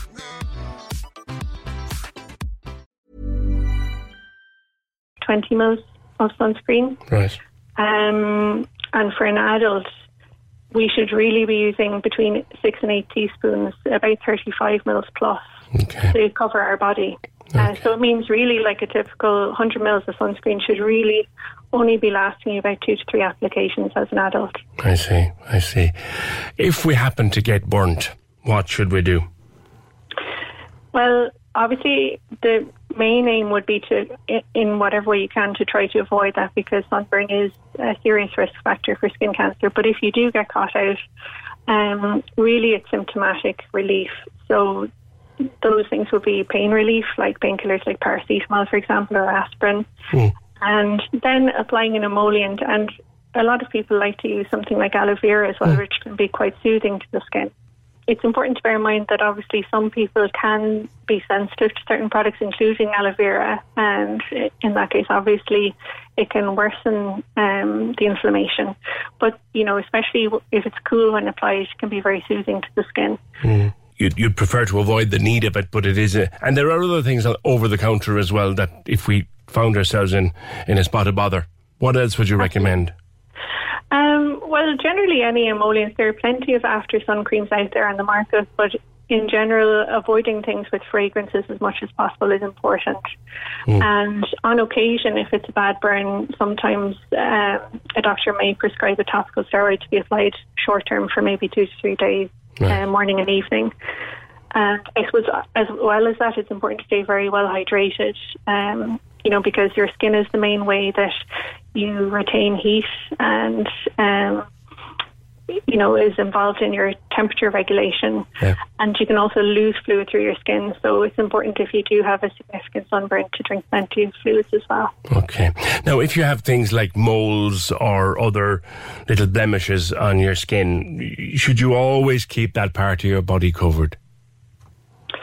So to be honest with you, most people don't think they have moles, and virtually everybody does have moles, but they might regard them to be freckles. So um, the difference really is freckles tend to come and go more so with sun exposure, whereas the moles are there year round, and they can be flat or raised. Um, but certainly the more moles you have, and especially the more what we call atypical moles you have, the more risk there is with skin cancer. Mm. Um, so th- those types of moles are moles that tend to be larger and maybe a bit irregular in shape and a bit two-tone in colour. Mm. And definitely covering up is one of the best um, methods of protecting yourself.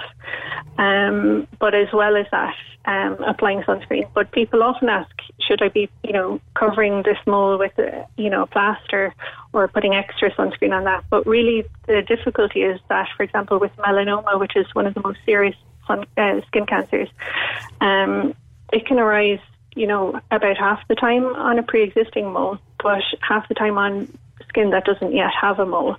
So that's why it's important to protect all of your skin, and really to avoid getting burnt is the thing. And the other thing to bear in mind is there is no real safe way of tanning or no safe amount of tanning, and although tanning is very attractive to us all, it's actually an indication that you've done some damage to the yeah. D N A in the skin as well. You feel good when you're tanned, and you might look good as well, but you feel good. You feel good when you've been out in the sun. But it's it's important, isn't it, not to get too tied up in that, because you are damaging your skin.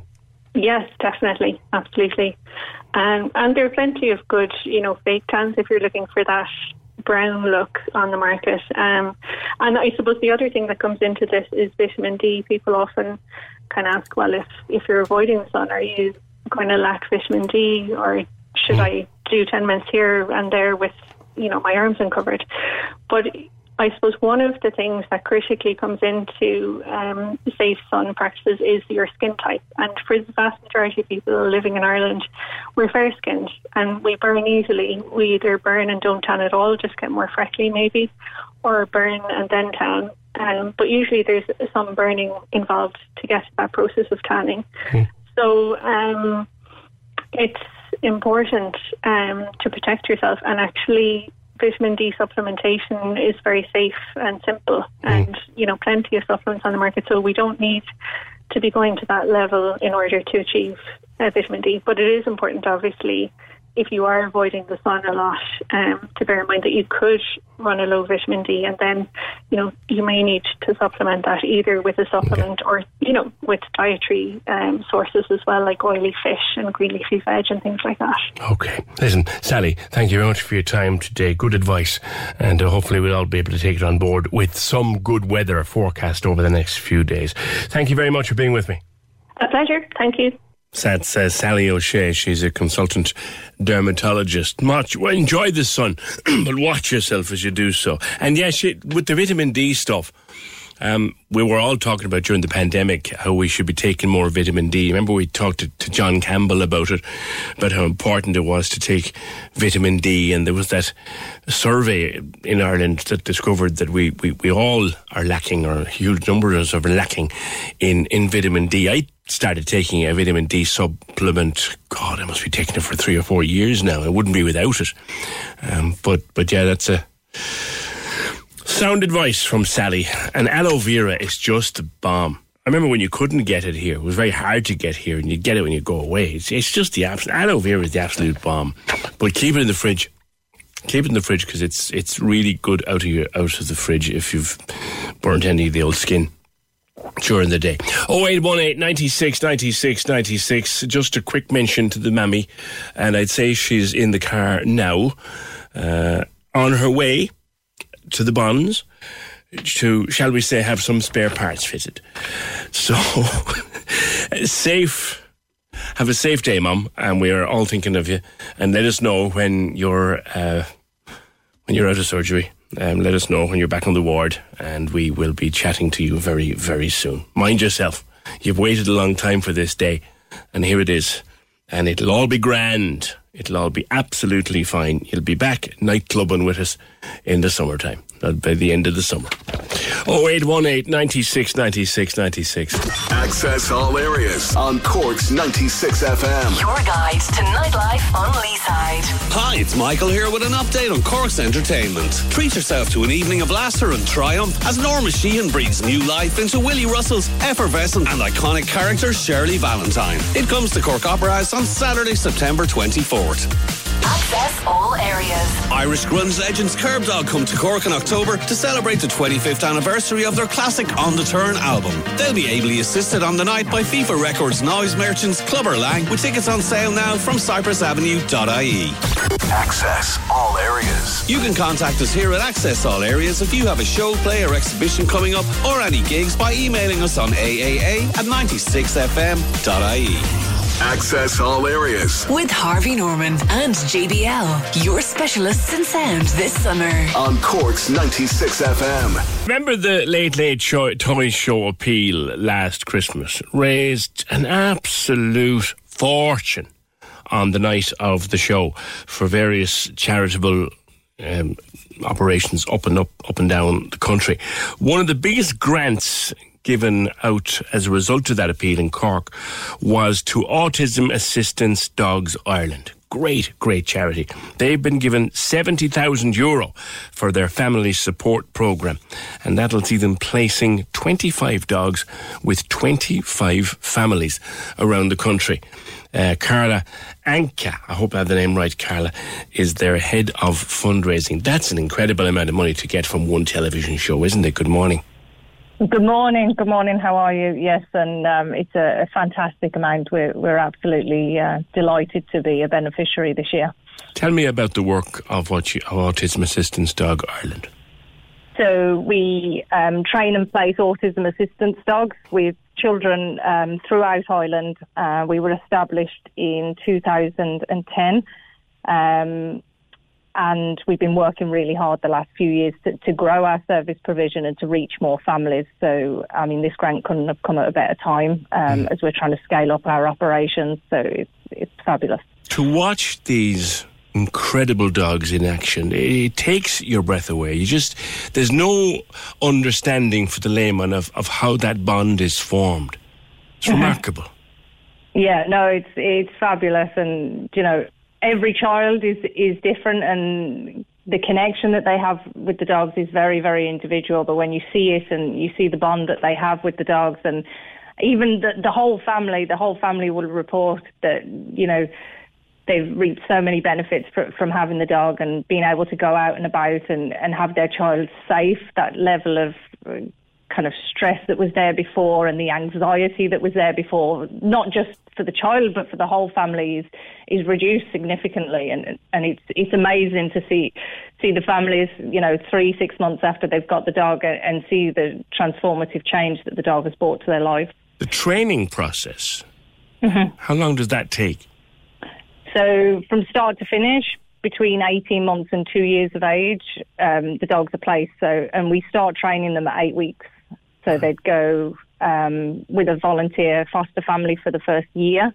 Um, and during that time, they, they do all their, their socialisation. The dogs get used to all the places that they're going to need to, to work. So shopping centres, in lifts, you know, yeah. out and about in public and things like that. And then they come in for what we call their formal training. Um, and during that period, they're, they're with one of our instructors for right. about five months. Um, and they're, do, they're learning the specific skills that they would need then. Um, and that's kind of every day that the dog would be out on a training walk then. Um, so so and then, the, the seventy thousand from the toy mm-hmm. show, like what will mm-hmm. you be able to do with that now?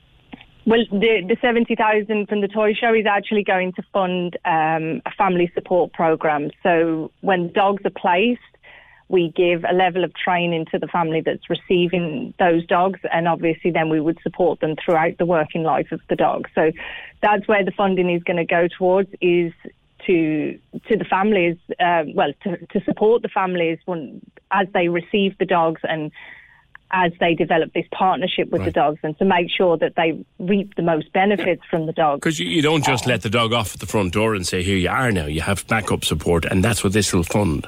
This is what this is going to fund. So over the next twelve months, we'll be placing twenty-five dogs, and this funding is going to fund that aftercare and that level of provision that we provide them after they've received the dog and as mm. they're receiving the dog. Um, and also we we plan to um, develop a, a peer support program for our clients. This is Great. completely new. We've never done this before, so I mean that's part of the funding, is that we'll develop a peer support program for our clients and actually conduct um, an impact research study to try and identify how we can support families more, do you know. Um, and how how were you selected for this, Carla? Like, did you put your hand up and say, hi, we're here, or did the Late Late Toy Show Fund people come to you? What happened?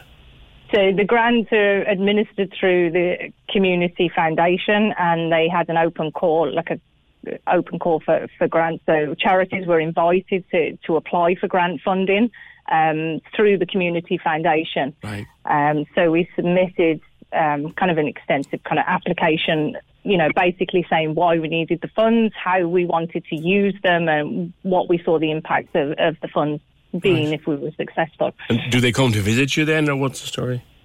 Uh, no, they, they haven't come to visit us yet. It's not saying that they won't, um, but no, it, it's pretty in-depth application form. Sometimes they kind of follow up then with with a few questions and right. things, um, and we'll obviously be reporting back to them over the next twelve months to letting them letting them know how we're using the funds and the impact the funds are having on, on the families that we're supporting. Okay, listen, well, good luck with the continued brilliant work that you do, and fantastic to see that the, the backup support service will be there through this seventy thousand massive, biggest grant in Cork, given out from the Late Late Toy Show Fund, Autism Assistance Dogs Ireland. Uh, they'll be able to take twenty-five families, and when they place the dog with them, they'll then spend this money on the backup service that goes along with that. Great. Carla, thank you very much. That's Carla, Head of Fundraising and uh, with Autism Assistance Dogs Ireland. seventy grand from the Late Late Toy Show Appeal. So when you were picking up your phone last year during the toy show and going tick, tick, tick, and sending off some money to the toy show appeal, it's going into organisations like that. And if you've ever watched one of these dogs in action, if you've ever been lucky enough to sit and just watch one of these incredible creatures, uh, you couldn't, you, there's no money would pay for it. A few more comments coming in about Michael D and what he said yesterday in that speech. A lot of people supporting what he said, but others saying, well, you know, he didn't do anything much himself when he was in a position to do it, and others saying he shouldn't be speaking up at all. I'll get to more of your comments in a while, but I want to go to Dennis O'Callaghan. Dennis has been on the opinion line uh, a couple of times with us over the last while, talking about the plight of farmers and, and the mental health of farmers uh, during the pandemic and indeed in general. But I think the one you want to raise today, Dennis, is the price huge prices of food and the increasing price of food on, on a shop counter. Good morning to you. Good morning, P J, and thanks very much for having me on. Uh, yes, uh, just there for a second. Um, I'd like to add that um, uh, our, pre- Mister, our, our president, um, um, in relation to um, another uh, statement he made going back uh, last Thursday week, whereby he opened the Bloom Festival in the Phoenix Park, and he congratulated the, the horticulturalists for what they had brought and for the work they were doing. But he also said that it was, it was, a, it was a disgraceful in one sense to see what was happening to the industry itself uh, at the hands of, of um, retailers and unfair practices and, and such out there. Uh, that even on that particular day, with a family business over fifty years in, in business in County Meath closing their gates. Yeah. And these people had grown vegetables for the, the Dublin market. And indeed, if you go back to, um, to for, uh, for a year to, year to the ground, maybe going back about a week before it or two, um, they had been on themselves to say that five cents P J would have made the difference uh, of keeping their business open or closing. Now, like, you know, I have brought a very serious uh, situation to the, to the, I suppose, to the, to the minister going back in two thousand nineteen. I was approached by uh, by uh, the gov- our government agency in twenty seventeen in relation to what I had in my position, which was very damning and proof, solid proof actually, of what was going on yeah. uh, within this within the, yeah. the retailing. I know we talked we talked about this before, and, and, and an awful lot of it, unfortunately, is not stuff we can we, we can put to air. No, and indeed, I'm not going to go into the future. But just what to I'm focus on, on the price of beef uh, at the moment. Uh, yeah. yeah. Well, uh, look, what I'm saying to you is that there is no reason at all. Like, we're all, they're all in the bandwagon here about fuel, right? Ukraine war, fuel, and so forth. Yes, the people in the shops, the, the workers are not getting paid anything extra. The people bringing in the product to the shops are not getting paid anything extra. Um, but yes, the consumer, we have seen prices rise thirty-five to forty percent, yeah. right? Uh, beef, vegetables, and dairy products are used as loss leaders to bring people into shops, and then they make their money. Now, you know, we have a situation in the country where retailers are, are getting to be the, the richest people in the country. And yes, go back to the farm gate. Uh, our prices are surpassing it, even though the price of beef has gone up, and we yeah. uh, and we thank the, the factories for that. But our, our, our the input costs are, are, are starting to surpass us here again. Uh, and we don't know where, where that's going to finish. Now, I just think that uh, even as late as last night, we had the, situ- we had the thing there on the radio and the T V about the houses and uh, the problems they're having with houses. And I'm saying, why do we go to the taxpayer to pick up the tab every time something happens? Why do we not go back to the people well, that manufacture the, the yeah, product yeah, yeah. and the people who regulate it and pass that product for sale? Surely, be to God, they're answerable in some shape or form. Yeah. Do you know what I'm saying? And as as uh, we have the minister promising us that he's setting up an office to deal with unfair practices, that's gone on for the last two years, mm. nearly three years now, and nothing has been done. Yet, there is solid proof of what's going on. He doesn't need to set up yeah. another office, P J. It's already there. Sure. No, just, just come back to the, to the core point, Dennis, and that is that you say, right, look, the price of beef in, in on the shop shelf has gone yeah, up, God. But the farmer themselves, they're not getting anything like that increase. No. And uh, a retailer, uh, look, I've forty years spent in the, in the food business myself, even though I'm uh, in farming, but I have. And retailers, for as long as I've been uh, was, was delivering into them, would not work or sell a product unless they had a minimum of twenty percent, right? Now, if you take it that, that beef can retail anywhere up to forty euros, we'll take thirty-five euros. thirty-five euros uh, a kg in the shop. Well, go back to the farm gate. We're getting five at the moment, right?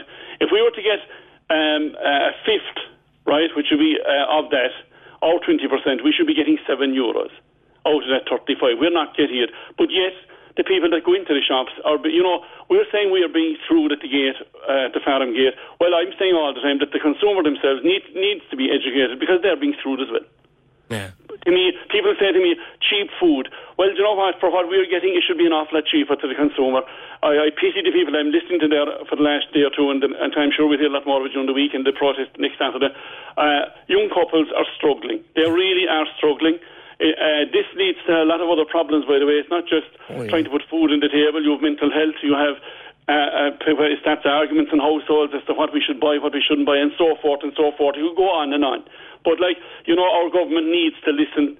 We need to, to I think, a campaign whereby we'll bombard our local T Ds uh, in the sense of trying to get something done, because there are things that can be done, P J, but they're not being done. Yeah. Yeah. You know, we had a, uh, we were promised that there'd be an incentive, incentive brought out earlier on this year for farmers to, to, to grow grain, to grow vegetables, That's and right. so forth. But that that hasn't happened. Hasn't happened. That hasn't happened. Uh, what did they do the week that when when it was critical for setting for setting grain? They all went off on their planes for Saint Patrick's week around the around the world. And when by the time they got back to, to the door, to that that window to yeah. set product. Of, of, of, of incentive w- was was gone. But I come back to the point that you're making. If the beef, if yes. the farmer was getting anything like what we're paying, yes, wow. So well, for, every, say for, every, okay, for every tenner I spend, if I buy a bit of beef for the Sunday dinner, Dennis, just before yeah, I let you go, if I buy a bit, I of, buy beef a bit of beef for the Sunday dinner, all right, and I pay, we say, fifteen quid for that bit of beef. How yeah. much is the farmer getting for that bit of beef, roughly? Well, I would say somewhere around three to four euros. Right. If we're getting it at all, depending on the on the on the, on the, the, the cut you buy and so forth. Obviously, yeah. there is a difference, right? But the thing the thing is that look, uh, there is I, I'm asking, and I'll even go and I will go to this, is that we bring in these people, processors and retailers, and ask them, will you please explain to us? And by the way, merchants are, are, are, are big corporates, all of them out there are jumping on the bandwagon, and ask them, can you just explain to us why prices are inflated the way they are? When the pandemic was, was started, we had an inflation of, uh, prices were inflated in the shops. Then the pandemic was over, prices didn't come down. Then we had the Ukraine war started, and from there on, it has risen again. And I know for a fact, a shopping bill in a household that was that going back two years ago was sixty-five euros, P J, for a person living in their own, has now gone to one hundred four euros. Wow, that's some comparison. Dennis, thank you. For no reason other than time, I'll stop it there. But Dennis, forty years in farming and the food industry, the price you're paying at the supermarket reflects nothing like what the farmer is getting. So who's making money out of it? It's a good question. Thank you, Dennis. The lines are live. And we're ready to talk. Can we just talk? Call oh eight one eight, nine six, nine six, nine six. Text or WhatsApp oh eight three, three nine six, nine six, nine six. Email opinion at ninety-six f m dot i e. The Opinion Line with P J Coogan. On Cork's ninety-six F M. Yeah, do you know what that is? It's one of the most popular snacks. You had it? I've no doubt you have. You know, watch a match in the pub, you'll have a portion, or you might just grab a portion, and it, you'll feel peckish after a couple of pints. Um, effectively, if you didn't eat them, they'd go for waste. And they are a money spinner. An absolute money. I was shocked, actually, by what a buddy of mine who's worked in the food game for a very long time was telling me about this. But it's a snack, and you've probably eaten it a hundred times. And you'll be going out to the pub this weekend to watch a match, and you'll have uh, a portion, and you'll probably pay anything from, I'd say, what, seven ninety-nine to fifteen or sixteen ninety-nine. Yeah, um, I'll tell you what it is in a minute. If you have any idea, let me know. Oh, one eight nine six, nine six, nine six. I'm trying to stretch myself into the chair here. Oh, and if you want an ice cream, you might run short of. Uh, no, this is a, this is an existential crisis. This is stop the stop the press, stop the music. This is an ex- existential crisis of our times. For the second year in a row, there is a shortage of flake for the ninety-nines. The little half a flake that goes into the top of the nine. There's a shortage of flakes for the ninety-nine. Cadbury's are saying supply chain issues have hit stocks of flake for the ninety-nines. It's, it's, it's, it's, oh my God, stop the press, recall the doll. Or if they're not going home on holidays already, there's not enough, and it's the second year in a row, someone needs to be fired for this. No, there is a shortage of um, flakes for the ninety-nines. Just so you're wary. oh eight one eight, nine six, nine six, nine six. We might have to put a twirl in instead. Or get the big flake and break it in two and stick that in. Or go into, I think they sell them. I think I saw boxes of them in, in Iceland. No, in the shop, not the country yet, tip. Um, I think they saw, I think I saw boxes of them um, for a couple of quid. Bring your own. oh eight one eight, nine six, nine six, nine six. I have a beautiful book in front of me. Oh, by the way, someone was on about transport in East Cork, which was a big part of the show yesterday, uh, about trains and times of trains. And I'll come back to it. Uh, Joe, thanks for your message. Beautiful book. Just a lovely, lovely book. Written by Kemi Tijani or Tijani. And it's called My Friends on the Inside. And it's just one of those little books that says, open me and look at me. Kemi, good morning to you. Good morning, P J. This is a beautiful, beautiful little production. And and it's all about it's all about food, and it's all about children and their relationship with food, and it's called My Friends on the Inside. Where did it come from? Where did the idea come from? Wow, the, thank you so much for that question. Like, the idea came during lockdown, and all of a sudden my eyes was open to how my daughter eats. Right. Especially, yeah, during lockdown, you know, during, before, during the school time, I packed the lunch and I could control what children eat and all that. And then it was all snack that time. And I said, I have to find a way to communicate this message of healthy eating. This is This is what I always preach. In my preschool, as a preschool teacher, they know me. I'm this healthy guru that will advise everyone. Then my eyes were just open that my daughter is was eating a lot of junk. And I had to sat her down and say, how can I explain healthy eating to her yeah. in a way that she can make that decision herself instead of me being in her face to just tell her to eat good food? Yeah. Could so you... I sat down at the dinner table. Yeah. And... Just talk. And I said, do you know that we have to eat healthy because of our friend on the inside? That just came right there and there. And she asked me a question. Why should, why should I eat healthy? Who are my friends on the inside?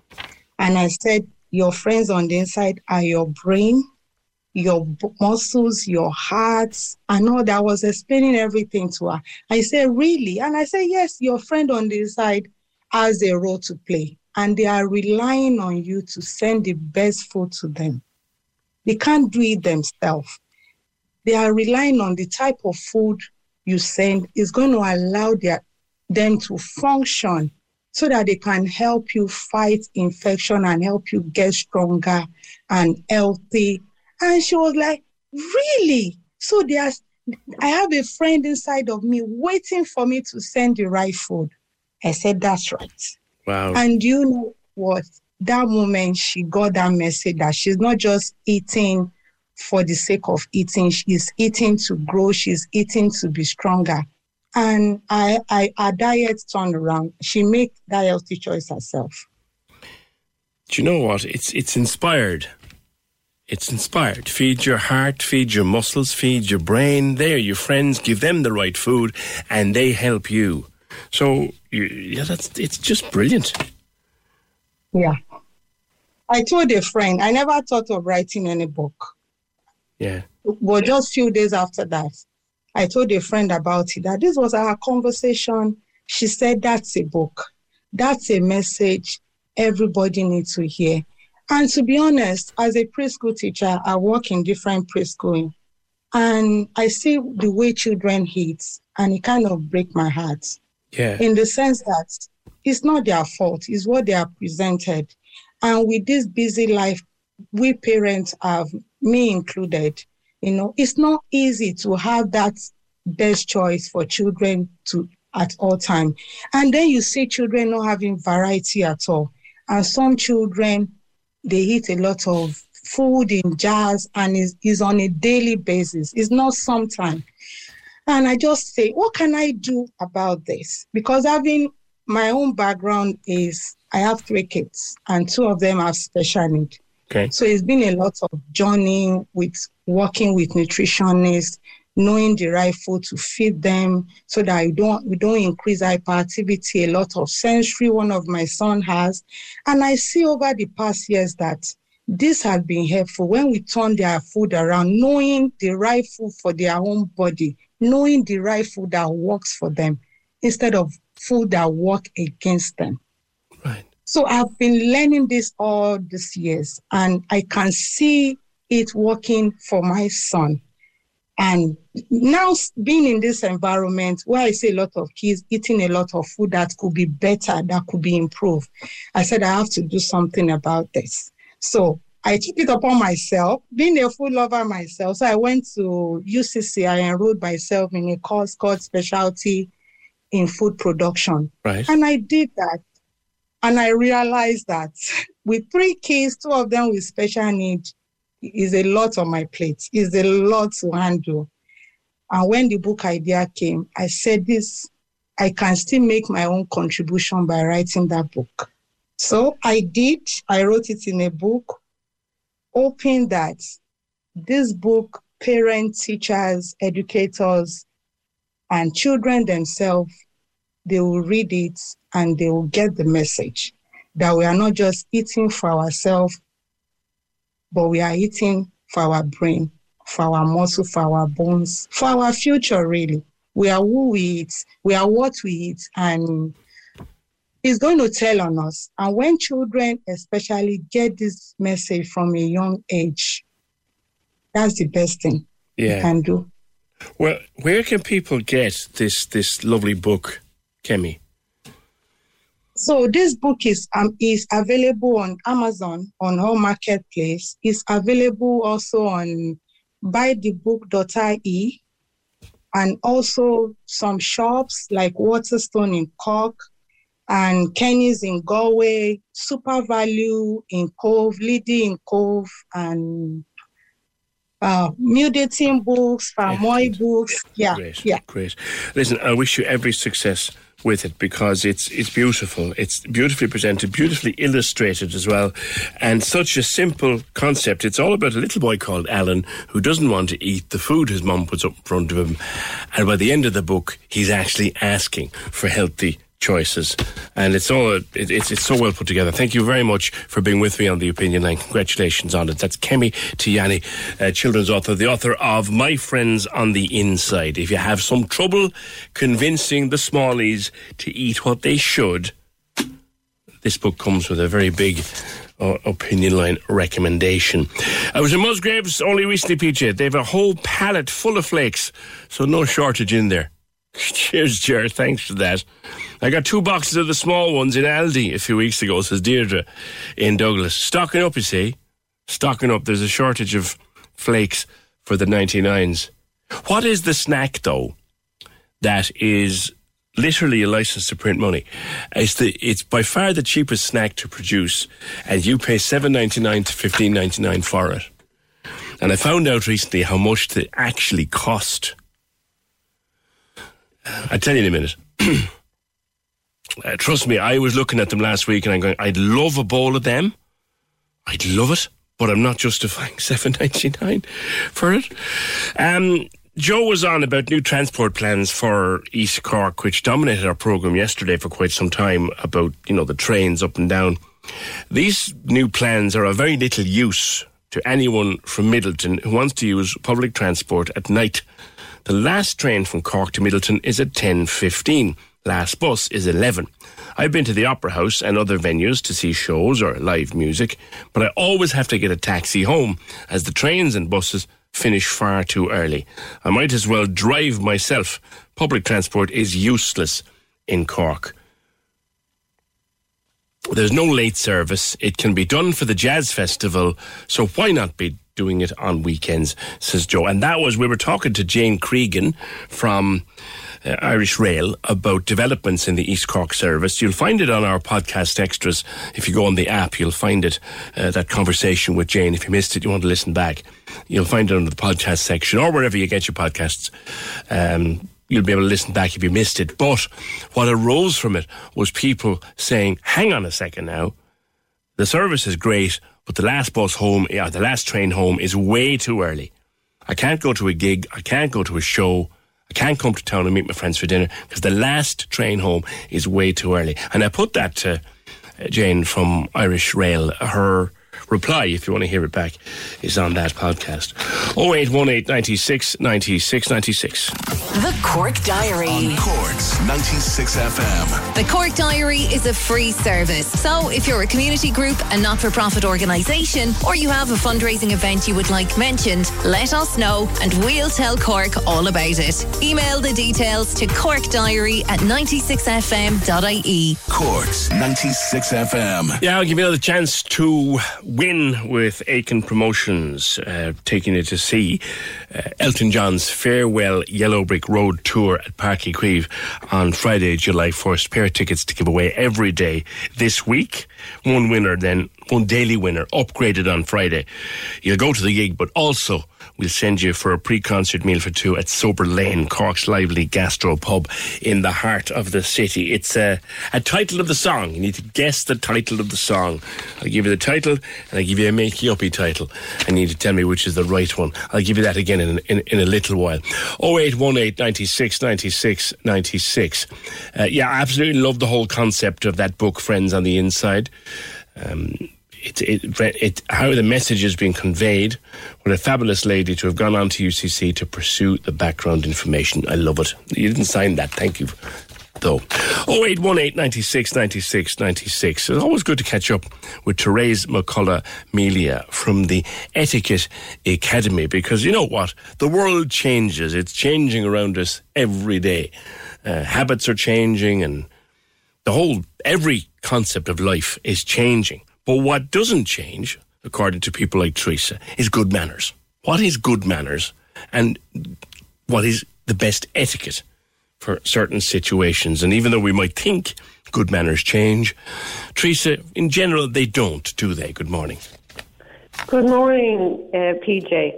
No, indeed they don't. And it's just basically, as you say, what are good manners? It's just showing respect for other people and uh, appreciating that they may be different to you, but acknowledging so that they have a right to be. So that's why I, I would say to you. Yeah, I want to focus a little bit today on weddings, because a lot of people, okay. a lot of people going to that's summer it. weddings, and it's great to have them back again. So, what has, what are good manners when going to a wedding? I assume don't wear white. Exactly, that's exactly it. The bride's day to shine. So please don't turn up in a white outfit.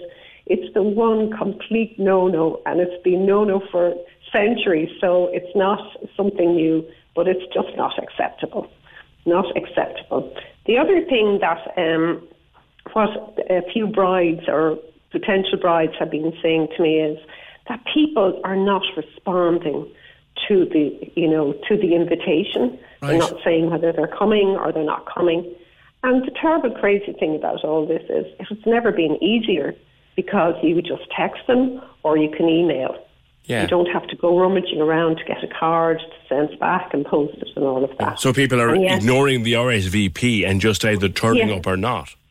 Yeah, exactly. Which is, you know, is, is very bad from the point of view of the couple that are, you know, holding the wedding, because you have to always, you know what I mean, how many plates, um, accommodation, all of these things have to be sorted for people.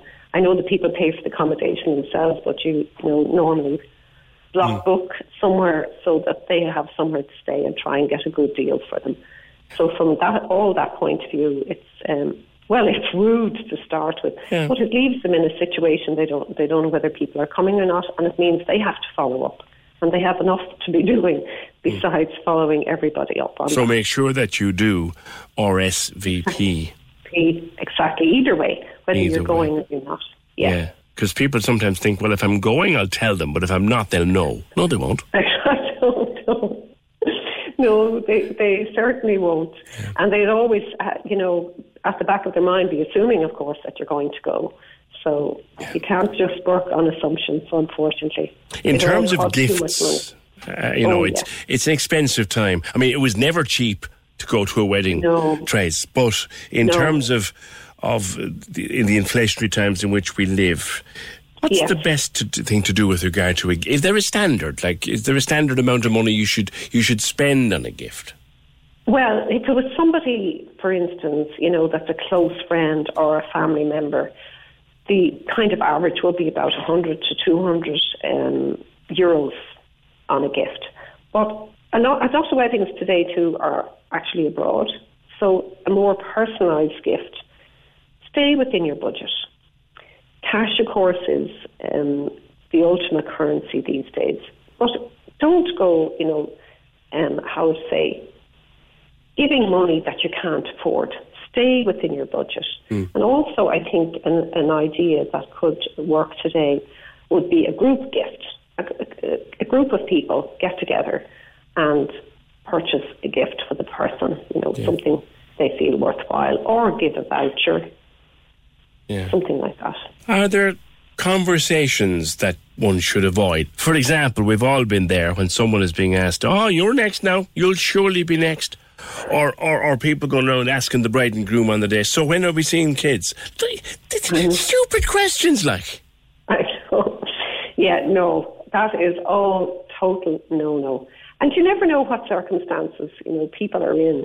So we should avoid that. And it's the same like when brides and grooms come back, you know, and when are we going to see the patter of tiny feet? You don't know what situation could be there. So that's definitely be avoided. Yeah. Any good one-liners that won't cause a scene but will put someone firmly back in their box?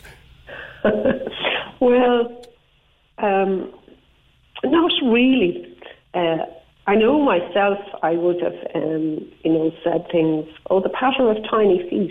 Oh, I think I'll wait a while for that. And just left it. Well, I hope there's no mice. Exactly. Or yeah, exactly. the dog is in the dog is in the kennels, and we'll have him. We'll be getting him after the honeymoon. That's exactly it. Yeah, yeah. If, yeah. We should probably go into business. do, you, do you know? Um, thing about uh, sometimes you you have a bride who who wants her bridesmaids to look a certain way or behave yeah. a certain way, and you know one of the bridesmaids might be a bit uncomfortable with that. How how can she refuse politely but still not fall out with the bride? Like there, there are way, the awkward conversation like that dress. The dress she wants the bride with, it's just not going to suit Siobhan. She doesn't. Siobhan doesn't want nothing to do with it. It's not going to suit her. How does Siobhan deal with that? Well, I think she needs to sit down and talk to the bride about it, you know, on a one-to-one level. Don't be emailing or texting or anything like that. Sit down and tell her the way that you feel, that you're honoured that she has asked you to be the bridesmaid, but you really just know that particular dress or colour or whatever is not going to do anything for you. Mm. Now ask her, would she, you know, feel really bad if you turned up in something similar but not the same? Or else say, well, maybe you could drop me as a bridesmaid. I hope you won't be offended. Mm. And just leave it at that. Yeah. Kids you know, at a wedding. Now, this is a particular oh. favourite of mine. I, I, I have to say, and much as I love children, I, I, I don't think, if you can possibly avoid it at all, that you should be bringing smallies to a wedding. Am I right or wrong? No, you're you're totally right. A wedding is really not the, the place for very small children. The only exceptions to that would be if you have a little um, flower girl or mm. a little um, little boy, a ring bearer, something like that. Have them along just for the very start, you know, like photographs and a little piece of cake or whatever, and then have a sitter or whoever to take the children. It's just, it's not, it's not the place for them, and it only the parents don't enjoy it either, because they're, you know, the child is there and gets tired and cries and climbs under the table and, you know, creates a massive fuss. No, the best, it's it's best at all under all circumstances. If, as I say, if you bring children, then you need to have somebody organised, maybe in the hotel or whatever, that can um, sit the children, babysit them, mm. so that when, you know what I mean, they start getting restless or whatever, they can be taken out and brought, you know, to a room or whatever and entertained there. How about the things that inevitably happen when a few drinks have been consumed? Oh. Old, old arguments resurface, or new ones. New ones arrive. How how do you neatly get out of something that could go south quickly? Well, I think the best advice for that is just to actually leave the company. Just, you know, um, kind of make a gesture that you see somebody and say, gosh, excuse me, I've just seen somebody I haven't seen in ages, I must go mm. and chat with them, you know, to avoid this whole debacle getting, you know, out yeah. of hand once again. Yeah, you know, Uncle Noel, who'd start I a know. fight with his own shadow in a dark room. Exactly. And loves to talk. Yes, yes, yeah. You yeah. know? That's, that's the only the only way, because otherwise, you know what I mean, an argument is going to ensue. And unfortunately, when we have alcohol on board, it just escalates, you know. Yeah, yeah. And should, actually, there's the thing, should the, the wedding party watch it on the booze until all the formalities are over? I think they should, yeah. There's not, you know, it is kind of comical, like if somebody gets up to make a speech and they have, you know, the three sheets in the wind, if they are uh, what a comical kind of character. But you could also get the person that the drink, you know, has another effect on them and could start to abuse maybe people or not be very pleasant. So the best advice would be to cool it on the drink until after all the formalities are over. Here's one, and I... This is one that I heard a couple of years ago and I thought, oh, crikey. The best man's speech. Oh, yes. Should that be approved by the bride and groom? Well, unfortunately, the kind of tradition is that he, he never really tells them what, what he's going to say. Yeah. So, um, and that's where it can get very difficult. Sometimes they, you know, the best man will come out with the most outrageous things. Mm. I was at a wedding and um, only some years ago, and the best man got up and he talked about the bride's mother having invited him around for dinner, and that he got she got him to cook the dinner in front of all the guests. And we're going, oh my goodness. Drama yeah. all the way. Or, or the worst is the, the, the, the best man who also happens to be an ex of the bride. Oh, I know, no. Yeah. Let's not have that one at all. Trace, listen, always good to catch up. Thank you very much. The Etiquette Academy no. is where you'll find Trace. Good to talk to you. P J, lovely to talk to you too. Take Thank, care. Thanks very much. Yeah. Uh, there's, uh, th- there's a great comeback, that line, you know, oh, you're next now, you'll be next now, it's the most, you'll be next now. There's all, you know, there's always kind of, you know, Auntie Siobhan, you know, you'll be next now, you know, the, you know the one, you can paint her in your head for me, you know, that you'll, I, you'll be next now, you'll be next now. Do you know how you get your revenge out of horror, right? First funeral that you're at, and she's there by the side of the grave with the rosary beads in hand, right? And she's praying. You lean over and go, you'll be next now. Simon Murdoch and the best music mix. Weekdays from midday on Cork's ninety-six F M. Wednesday afternoon, if you're at work, I'm going to fly you through with all your favourite tunes, and I'm sending you and a friend to go and see Dara O'Brien live at the Marquee. See you here from twelve on Cork's ninety-six F M. Trains in East Cork again. Tom says one thing to watch is that the half-hourly service will put pressure on the train sets, the actual stock itself. There's not enough stock. Uh, some of those sets also cover Tralee, and they're twenty-eight or more years old. Thanks for that, Tom. And then we don't have a bus service at all in Grenagh. I wouldn't need a car if there was a bus service. Thanks for that. oh eight one eight, nine six, nine six, nine six. On weddings and stuff you see at weddings and stuff you say or stuff you shouldn't say or stuff you wear. I remember a woman rang me one time. Here. She wasn't long married. She was. She'd been at the at the wedding, uh, at a friend's wedding, and then she was getting married herself. But it turned out that at her wedding, three women turned up in the same dress, and there was ructions. So they ended up doing what? Taking photographs, and they entered into the album. Anyone got a story like that? oh eight one eight, nine six, nine six, nine six. The queerest thing that ever happened at a wedding. Uh, Elton John. Yeah, I'll give you the lyric. I'll give you the title of the song. Where's my bit of paper gone? This is, ah, yeah. Here it is. Elton John, live at Páirc Uí Chaoimh, first of July. So tell me which is the right title of the song here. Is it Circle of Life or Spice of Life? Circle of Life or Spice of life. We take your entries at oh eight three, three nine six, nine six nine six, your name and the right title. And our, one of our daily winners will be upgraded to a pre-concert meal for two at Sober Lane. Draw winner before quitting time today. Now, Will Kennedy, you and I spoke before about uh, H I V and about living with H I V and how it is it is so much easier these days to mind yourself and keep your meds going and keep your health going than it was even ten, fifteen, uh, twenty years ago. Good morning to you.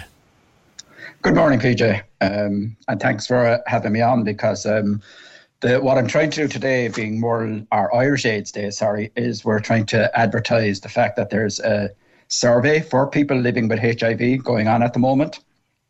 Mm. And um, the uptake has been pretty low so far. And there's a lot of reasons for that. Like, and I was hoping that maybe you could sure. uh, put it on your all your social media platforms, you know. The so, link, so what's the, the survey about, Will? Um, the survey, if I could give you just a little of the background, yes. um, how it came about. Uh, there's an initiative called the Fast Track Cities, Fast Cities. It's an international initiative to end new cases of H I V by twenty thirty. Uh, about two hundred cities across the world are part of this movement to get to zero cases of H I V, zero preventable deaths, and zero stigma and discrimination, which I think is really important, yeah. and a better quality of life for people living with H I V. Um, the survey then came out of this, like, because we've just joined that uh Fast Track City Initiative. Ireland joined it in two thousand nineteen. Um, so we have four cities, Dublin, Galway, Cork and Limerick. And, you know, they wanted to do a survey to identify the gaps in uh, H I V services in Ireland. So that then going forward from what we identify in this survey, we can, you know, improve the services. Like, but uh, it really is a well worth survey, a survey well worth doing, because um it shows, like, just looking back at different cities, London, Amsterdam and Melbourne have actually reached their targets. Um, they're the only three cities to have done it. There's a thing called the ninety ninety ninety targets. We might have spoken about it before. Mm. Uh, it's go, through ninety- them, go through them again for people who wouldn't remember.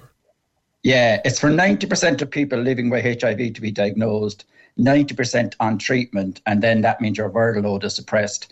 It's called treatment as prevention, because if your viral load is uh, suppressed, you cannot pass on yes. um, H I V. And so the medication London, is so good these days that that's exactly what can happen, isn't it, Will? Yeah, and London, Amsterdam and Melbourne have achieved this. They've actually achieved the targets uh, set out by this um, uh, U N proposal. But the thing is, like... Um, Uh, why I was asked, uh, really calling today was like the survey I was asked to kind of, would I ask you to promote it on your sites? Sure. Uh, also, like um, to let people know that the Peter Street Sexual Health Centre here in Cork, Gosh in Limerick and Sexual Health West in Galway, they all have it on their websites if people went down and looked at it. But I asked myself, like, why are people living with H I V not taking up the survey? Yeah. Like this. forty-one, and there's something like, I was looking up the figures this morning because I, I like to be exact in my figures. And since the eighties, there's now have been diagnosed, whatever about in treatment, there have been eight thousand two hundred twenty-six people have been diagnosed since the eighties. If you have that many people like living with H I V in Ireland, why is it there's only forty-one have up, have taken up the uh, survey? Yeah. Uh, I really think... There's a lot of reasons. One is bloody well fear and thing. I don't know, people might be terrified even doing an anonymous stigma. Would they be find out, found out or anything? But also, and I I have to, I'm, I'm an advocate for H I V, so I, I don't really care what the clinic think about me, even though I attend the clinic out there. I really think clinics and N G Os hide behind the G D P R. Um, I, I know like that people's privacy is well respected, mm. but what I would do in clinics is, simply when somebody visits, and I have been told that when you come to the clinic, people are worried about their meds, they have all different questions. But my suggestion was that if you just printed off the link to the survey and handed it to them as they were leaving and said, here, this is a survey that really, if you want to improve your services, would help, you know. And I keep getting told, oh, it's it's like at the clinic visit, it's really, um, you know, they're busy, worried about other things, other questions. But that's only two minutes. You know, if they really want the survey to be out there for people to know it, like, because a lot of people living with H I V, like, mightn't even have access yeah. to a lot of the sites that we're looking at. Like, I just find it a little bit uh, disappointing, like, um, mm. because if we want to change yeah, and it, improve it, services. It's not so, I mean, obviously, at particular times of the year, uh, H I V comes up in discussion. Yeah. You know, but generally speaking, and I don't know, I mean, how you feel about it, I think it's something we generally just don't talk about. And maybe the reason, Will, and this is just my thoughts on it, in that H I V, and believe it or not, I, I think I'm right here. You'll tell me if I am. It's, it's mm-hmm. still not been undeclared a, a pandemic. H I V is still a pandemic, a live happening pandemic in the middle of us. But the fact of the matter is that it is now so controllable and so manageable with medication. We've just stopped talking about it as if it had gone away. Yeah, inter- interestingly enough, I do a lot of uh, talks around this time of the year to different groups, and chatting to people about that, like, um, you have to be careful, like, to say, like, you know, I'm living with H I V, I'm healthy, yeah. I'm everything. You don't want to be, like, sounding like a person, yeah, it's fine, get it, like, because... Oh, no, no, is... no, no, no, but what I'm, t- what I'm saying is we tend to forget about it because people like you and others with H I V, your your medication regime and your care regime is now so comprehensive. Yeah, I utterly agree with you. Uh, that's what I'm saying, like, because... Um, In uh, why I'm saying I've just been careful, like, because some people would accuse me of, like, oh, sure, you're saying it's fine, like, everybody will go out and get it, like, you know, the, the ridiculous things you can get said back at you. But I try to promote living with H I V is no longer a death sentence, like we were just saying, and the medication is great, because it, it puzzles me that in Ireland, um, like, around in the Western world, because we can talk about Sub-Saharan Africa and everything, because AIDS is still alive and well there. It is, yeah. In the West, we really are doing really well. But in Ireland, and I've looked up these figures just this morning, I'm always good with my figures, in the, the number of new cases, this is from week one to twenty-two in this year, twenty twenty-two, the number of cases have doubled compared to the first six months of last year. Oh, really? Week one to week twenty-two, two hundred ninety-three new cases, an increase of one hundred two percent this year in cases in Ireland. And exactly what you were saying, P J, we don't talk about it. That is my, I think, is the reason why there's new cases. Uh, we, we just don't talk about this. H I V has gone off the radar. Yet for people living with H I V, it's a kind of double-edged thing. We don't talk about it. We're not visible. There's very few of us visible out there about our H I V status. And I utterly understand it. Like, the fear of stigma, discrimination is alive and well, like. And it prevents people getting tested.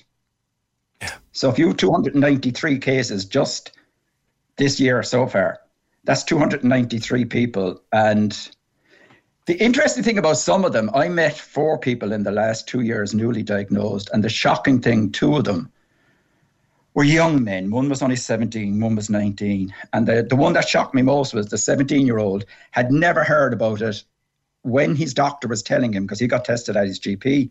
When his G P was telling him he had H I V, he had to explain to him what H I V was. Oh, my goodness me.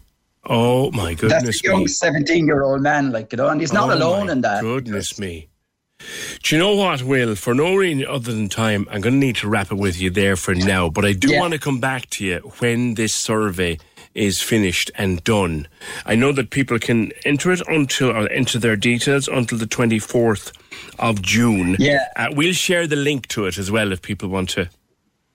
Great. And there is just, oh, I should have thought of it. There is, for people, because the survey is mainly in English, but for people who can't do it in English, French and Portuguese, there is a free phone number where they'll get an interpreter to help them through it. Well, that's brilliant. Uh, if I could give you that number. one eight hundred nine four six five seven five.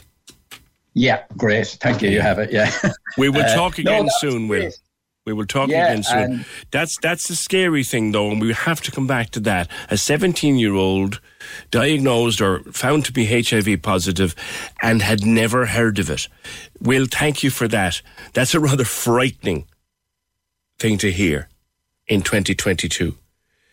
So we'll post a link to that survey, and I promise you, Will, we'll come back when the findings are out and when there's more information in. That's... I don't...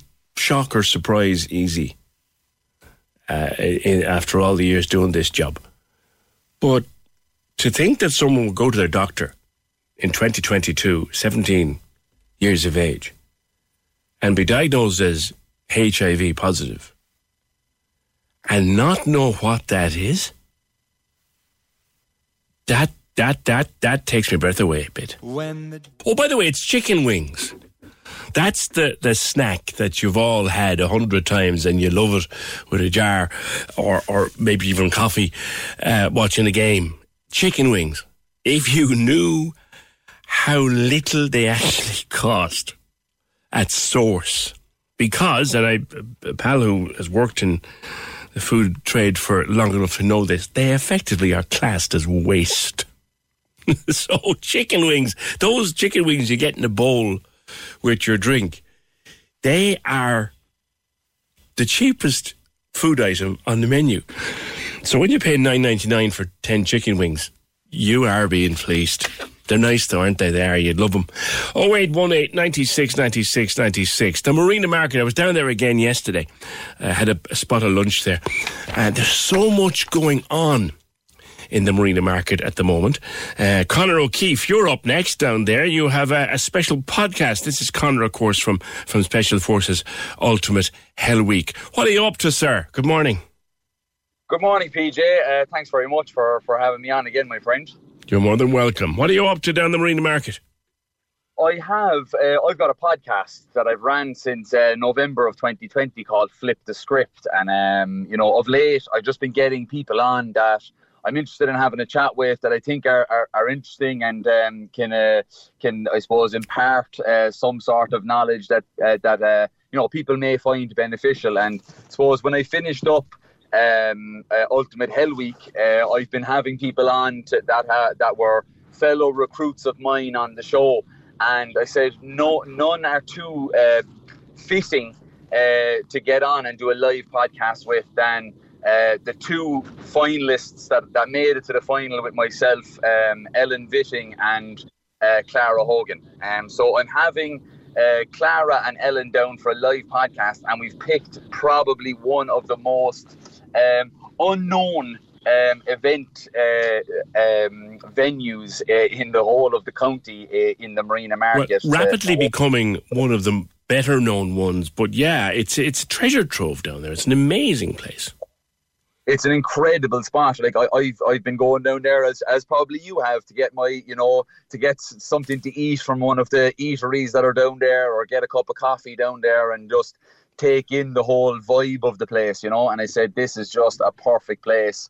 Um, it's quickly becoming a, a great event centre, and it was just the perfect place to put on something like this. So when when is it on? It's on the uh, Saturday, the second of July, and uh, tickets are available on Eventbrite. Uh, they're available through my own Instagram page, at C. O'Keefe. You click the link in the bio there.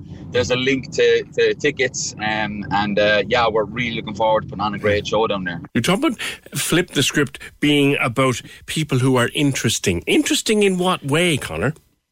Um, I suppose people that I just feel like, yeah, that's a person that I want to have a chat with, a person that I just want to have a conversation with. And that might just be, um, you know, there's been an array of different guests that I've had on. I had a, I had a, a doctor of, of forensic psychology. So psychology to do with, you know, criminality and the courts, um, cool. who's who had dealt with, you know, um, sex offenders and violent offenders. I was like, geez, that was that's somebody I'd love to get on and have a chat with and pick their brain and see, you know, how they see, you know, aspects of life and stuff like that. So it's just basically people that I, I find interesting. Cool, cool. And you'll be down on the second of July with your two uh, co-finalists from Special Forces Ultimate Hell Week. What time is it on down there, Conor?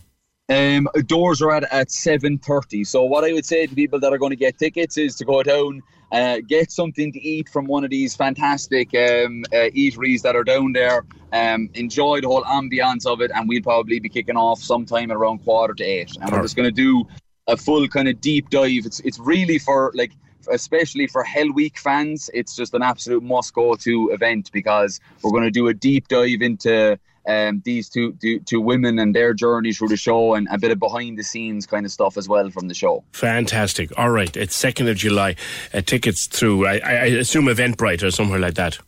Yeah, Eventbrite. It's it's available on Eventbrite. If you search Flip the Script Live Podcast uh, or Hell Week Podcast, you, you'll you'll get the tickets through there, um, and there's a link as well in, in my bio as well on my on my Instagram page. Okay, Conor, thank you for that. Conor O'Keefe, Crew Adventures. Uh, that's a special live podcast in Marina. Yeah, I just every time I'm down in the Marina Market, I love it more. It's just brilliant. Down there again yesterday for, for a spot of lunch. It's just lovely. And I'll say this much, they're not ripping anybody off down there food-wise. They're not. For the quality of what you're getting, they, they're not ripping anybody off down there. Bumped into Sully, actually, who used to be in uh, Clancy's and Reardon's. And Sully's uh, involved down there now, so anything he puts his hand to is going to be successful. oh eight one eight, nine six, nine six, nine six. Where are we going with this? We're going to Cove. Denise? Hello. How are you? What's the name What's the name of the song? Circle of Life. Circle of Life. Who would you like to bring with you to see Elton John on the first of July? I suppose I bring my husband. Yeah, I suppose, yeah. He's kind of earned the right. Have you ever seen him? Seen uh, Elton before? No, not right. you're, in, you're, you're in for a, tr- you're in for a treat. treat. You're in for a treat. You're the daily winner, and of course you might get an opportunity. What's the husband's name? Keith. You might get an opportunity to treat Keith even more, uh, because everyone from the Daily Winners is going into uh, a draw for pre-concert meal for two at Sober Lane, and we do that on Friday. Superb. All right. Cheers, absolutely. Denise. Absolutely. Traded. Cheers. Bye. Thanks. Thanks. Thank you. you. Bye-bye. Delighted. Uh, the world, this fantastic display of this globe of the world, which we talked about months ago here on The Opinion Line when we heard it was coming to Co- to Cove. It opens today as part of the Midsummer Festival. Eugene was asking earlier on, how do I talk about midsummer when I insist that June is the start of summer? Well, they can call it the Midsummer Festival, Eugene, but to me, June is the first month of summer, and it always will be. And I'll die on that rock if I have to. All right, programme edited by Fiona Corcoran, produced and researched by Fergal Barry. See you tomorrow, just after nine. The Two Grand Minute. Listen to play at seven forty and eight forty every day. Answer ten questions to claim all that cash. Stacking up the cash. Cash! Cash! The Two Grand Minute with Foodie and More. Blackpool, Douglas or Eden Hall. From milestone birthdays to graduations and more. Tasty, fresh Asian food at Foodie and More. Casey and Ross in the morning. On Cork's ninety-six F M.